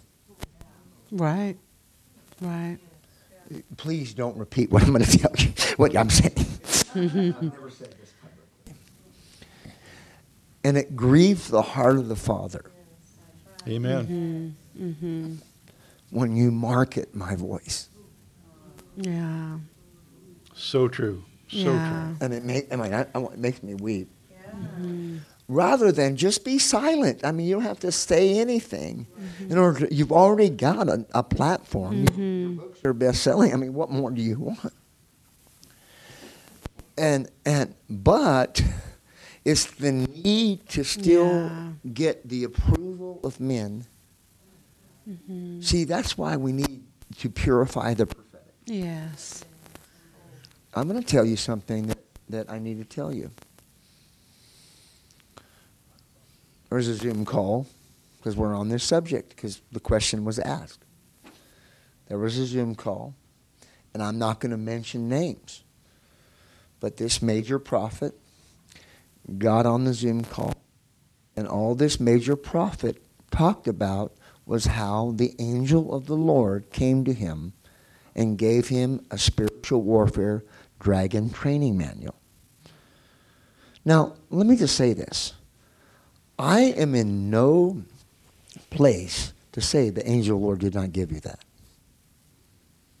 But we're in the middle of COVID 19 where people need real guidance and real direction A word of hope. Yeah. and real clarity about what am I going to do because I just lost my job. I don't know what to do. My kids are home. They've been in school. Because I have my, my son has friends. Praise God for my, my, my kids. They're my three my three of my five they're in Nashville, and my son's able to work at home, and my mm-hmm. daughter half the time. But he knows right now. He knows parents that leave their little kids by At themselves, to school. Go Just there's no school open. because there's no school open. Yeah. spiritual warfare dragon with finding relevance to people in that kind of situation. Well, that prophet said, "We're talking about that." Then the other prophet wanted to compete Yeah. and said, "Now, well, no, the angel of the Lord now gave me a spider demon training manual." Now, I don't mind you in the green room. We're talking about this. But you're on a Zoom call with thousands of people watching this. They're, you're not going to walk into Donald Trump's office and talk about the spiritual warfare dragon training manual. You're not going to do that. They're going to kick you out. You need something relevant. Mm-hmm. Be- because why? Because I, I discovered something in this. I discovered something. God is purifying the prophetic. Mm-hmm. Amen. Are you hearing me? He's pur- Amen. purifying the prophetic. Mm-hmm. And so, what I do, honestly, when those words come, I don't reject them. Right. When the and even with our bro, I had so many people uh, call us not Oh, so yeah. much about the, the the the words that you know the hope words. Mm-hmm. It was the word by a, a, a person I actually I've been at the church. I I don't know him personally. I have a cell phone. We've talked on the phone, but but I I preached at his church, but it was the pastor before him, Mm-hmm. and and people ask me, what do you think about this? And John, what do you think about this? And these dreams this guy's having, and about this and this and this and this. And I said, well, you know, here here's the idea. Here's the idea. I am not going to doubt that this man's not a man of God. First of all, number one, Right. you, I, I'm not saying you're not a man of God. I just question your interpreting because here's the thing: when I watch something, when I watch something, and I come away fearful. Yeah. Yeah, when I come away fearful, there's no hope involved. Confused, 'Cause yeah. you have to understand, the Hebrew prophets did talk about judgment. Mm-hmm. But at the end of the judgment, well, there was always a way out, and there was Yes. always hope. With God. Right. with It's God. Are you, always. Always, always, always. You know, you read the book of Ezekiel, and you'll uh, almost at every end of every chapter or every mm-hmm. vision that he had, even though there were strong words that he talked about the nation, at the mm-hmm. end there was always this hope at the end uh, of the tunnel. There's a way out. There's that's how God is. Right. But when I hear a prophecy that's not attacked with hope. You, I I don't doubt that what you heard is partly true, but it didn't come from the heart of the Father. Mm-hmm. You know what I'm saying? Because, first of all, let me just say this because I can't say this publicly in the platform. That, that, for instance, God will never tell you, okay, because it's not biblical. Just now, just okay. Let me let me clarify this. He, I say now. I want to. I don't want to say never because a statement was made store up food, get guns. Now, first of all, there's nothing wrong with storing food, and you live in Idaho, you all got guns. and and yeah, I got to tell you a story. Meliana, uh, for the first time in her life this past summer after that, shot a gun. Nine millimeter. And I, and I am not exaggerating. So from this wall that wall Yeah. is three cans. First time she ever shot nine mm. millimeter. Bam, bam, bam, Bam, bam. All knocked Down. out with one eye. Come on. That's right. A- And then she didn't like the shotgun, and so like now. I, I put that up on social media, and I got after for like a month later, I was getting calls from Yeah. people. Like, when you guys come, we'll shoot now. You know, the guns came out. You know, and we did. yeah, we did. We did a lot of shooting after that. you know. But the the the the the the, the gentleman, you know, that you know, get guns and food. Mm-hmm. Well, first of all, nothing wrong with guns and nothing wrong with storing food, but in the sense is, but what did God say in His Word? He said, "Occupy until I return." Yes. Didn't say go hide. Yeah. Yeah. He didn't say go store food, get guns, and hide and check out of society.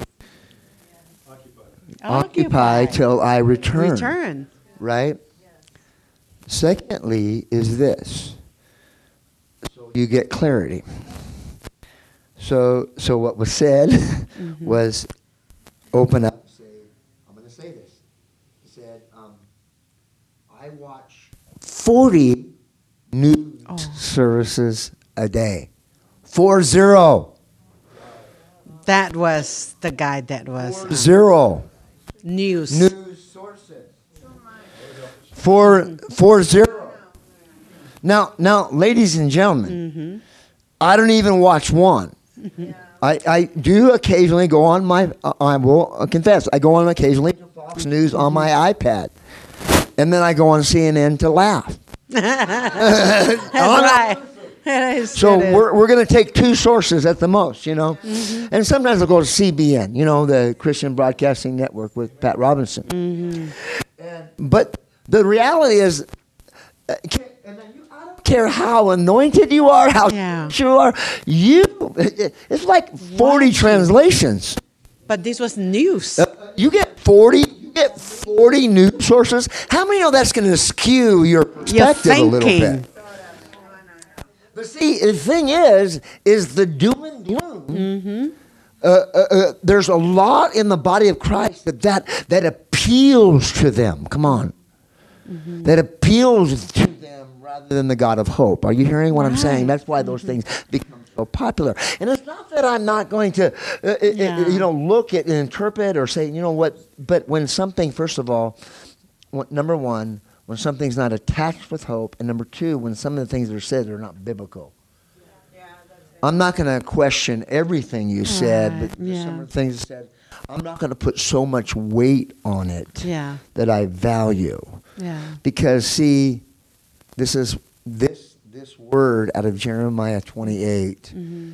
was the word God had given me when we were sitting in lockdown. That my prophets will prophesy stuff that I didn't say. Mm-hmm. Go ahead, Robin. When you read through this, you'll see that Jeremiah Go ahead.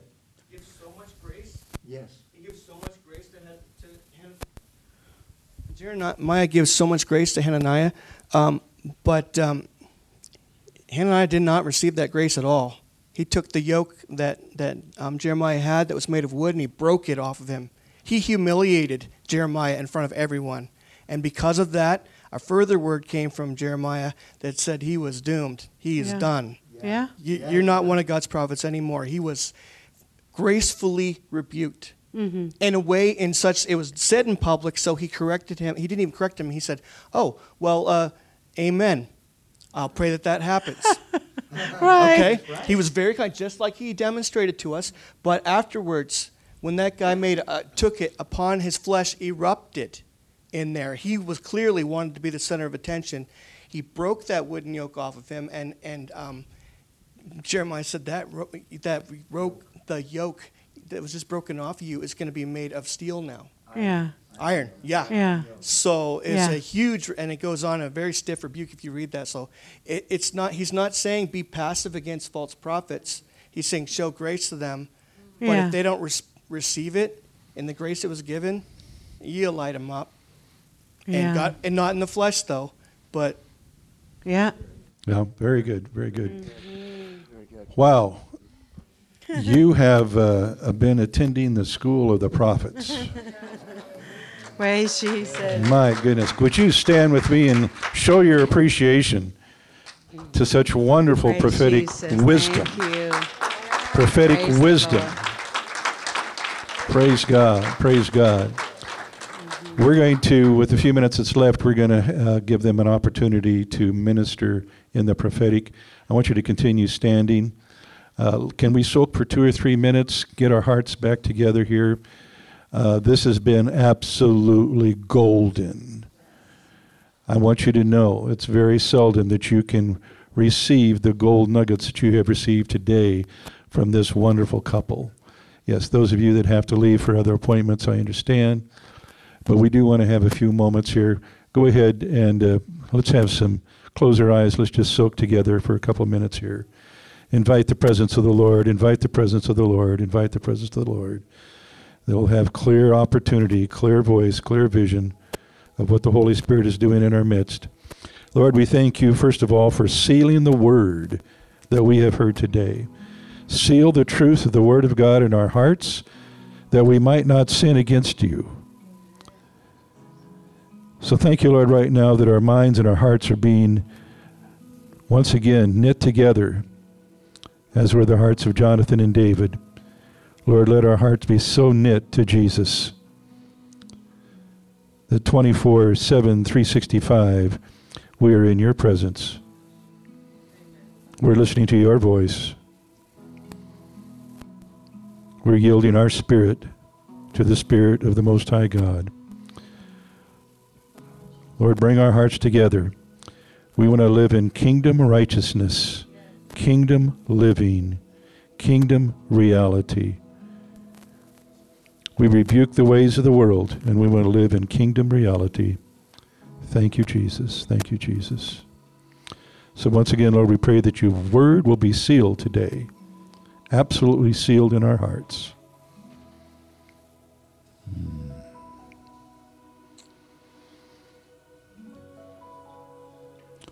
And before we go into ministry, I want you to just keep your, your eyes closed, but your spirits open. Begin to see what the Lord would have you to see in the spirit realm.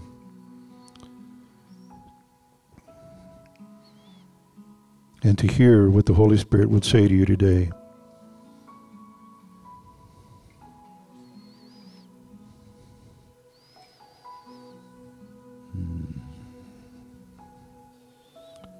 Praise God, praise God, praise God.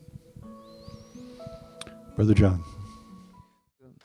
I want everyone to put your hand on your heart. Everyone. I want you to say this Jesus, Jesus today, today, I've been instructed by you. I've been instructed by you. I've been instructed you by your word, by the spirit of revelation, and the spirit of wisdom. And today, I have grown in the knowledge of God. But I want more, God. And I'm hungry for more. So, Holy Spirit, become my teacher. I give you permission to unveil more to me than what, even what was taught today. I give you permission to teach me. I posture my mind, my attention, and my affection upon you. Speak to me now, God. Equip me now for your glory and your glory alone. Lord, I will not be silent. Lord, I don't want to be a silent watchman. That when people come to me who want to search for you and find you, I have nowhere, no, no, I, I don't know what to tell them. Or I beat them. I don't want to be that kind of watchman. I want to be the kind of watchman that shows hungry people where to find Jesus and shows hungry people how to be healed. In Jesus' name. Now lift your hands and thank Him all over the house. Father, we thank you. We adore you. We love your presence. We thank you for every student. We thank you for every person within the sound of my voice and everyone that has attended this morning. In Jesus' name, amen and amen. Hallelujah. Boy, I, I think I'd come here too for class. yeah, glory to God. Pastor Rich, you may be seated. How many of you love the Harkeys and their ministry? There is a table in the back, and I'm assuming you're still going to have some time to, to be back there. Uh, if you don't know Meliana, you need to go back and get acquainted with Meliana. And she's got some wonderful, uh, wonderful books, and still have some CDs I think left. And so, uh, uh, if somebody can uncover the table there, so that uh, those books will be available. I want to thank you for coming. I'm a little concerned that there were some people who really missed out on a super blessing today. And that's why we made sure that we made a recording of this morning so that the other VSSF students that weren't here can, can have access to this wonderful teaching. I'm, I'm sitting there thinking, you know, over the years I was able to participate in a lot of national conferences and, and uh, served on, you know, the committees and tables where people were talking. And, and uh, I was always amazed that sometimes they would charge $500 to come and hear leaders speak. And you just got $10,000 worth of material today. And I got good news for you. The price has been paid. the grace of God has paid the price for every one of you to be all that you can possibly be in the Spirit. And I thought it was funny. I know that I said yesterday the Lord's got a sense of humor. Fruit of the loom. Yeah. Yeah. It was amazing. God's got a sense of humor, but in that sense of humor, He always comes through with truth and reality and love and grace. And we honor John and Meliana today. Can we honor them again? Praise God, praise God, praise God.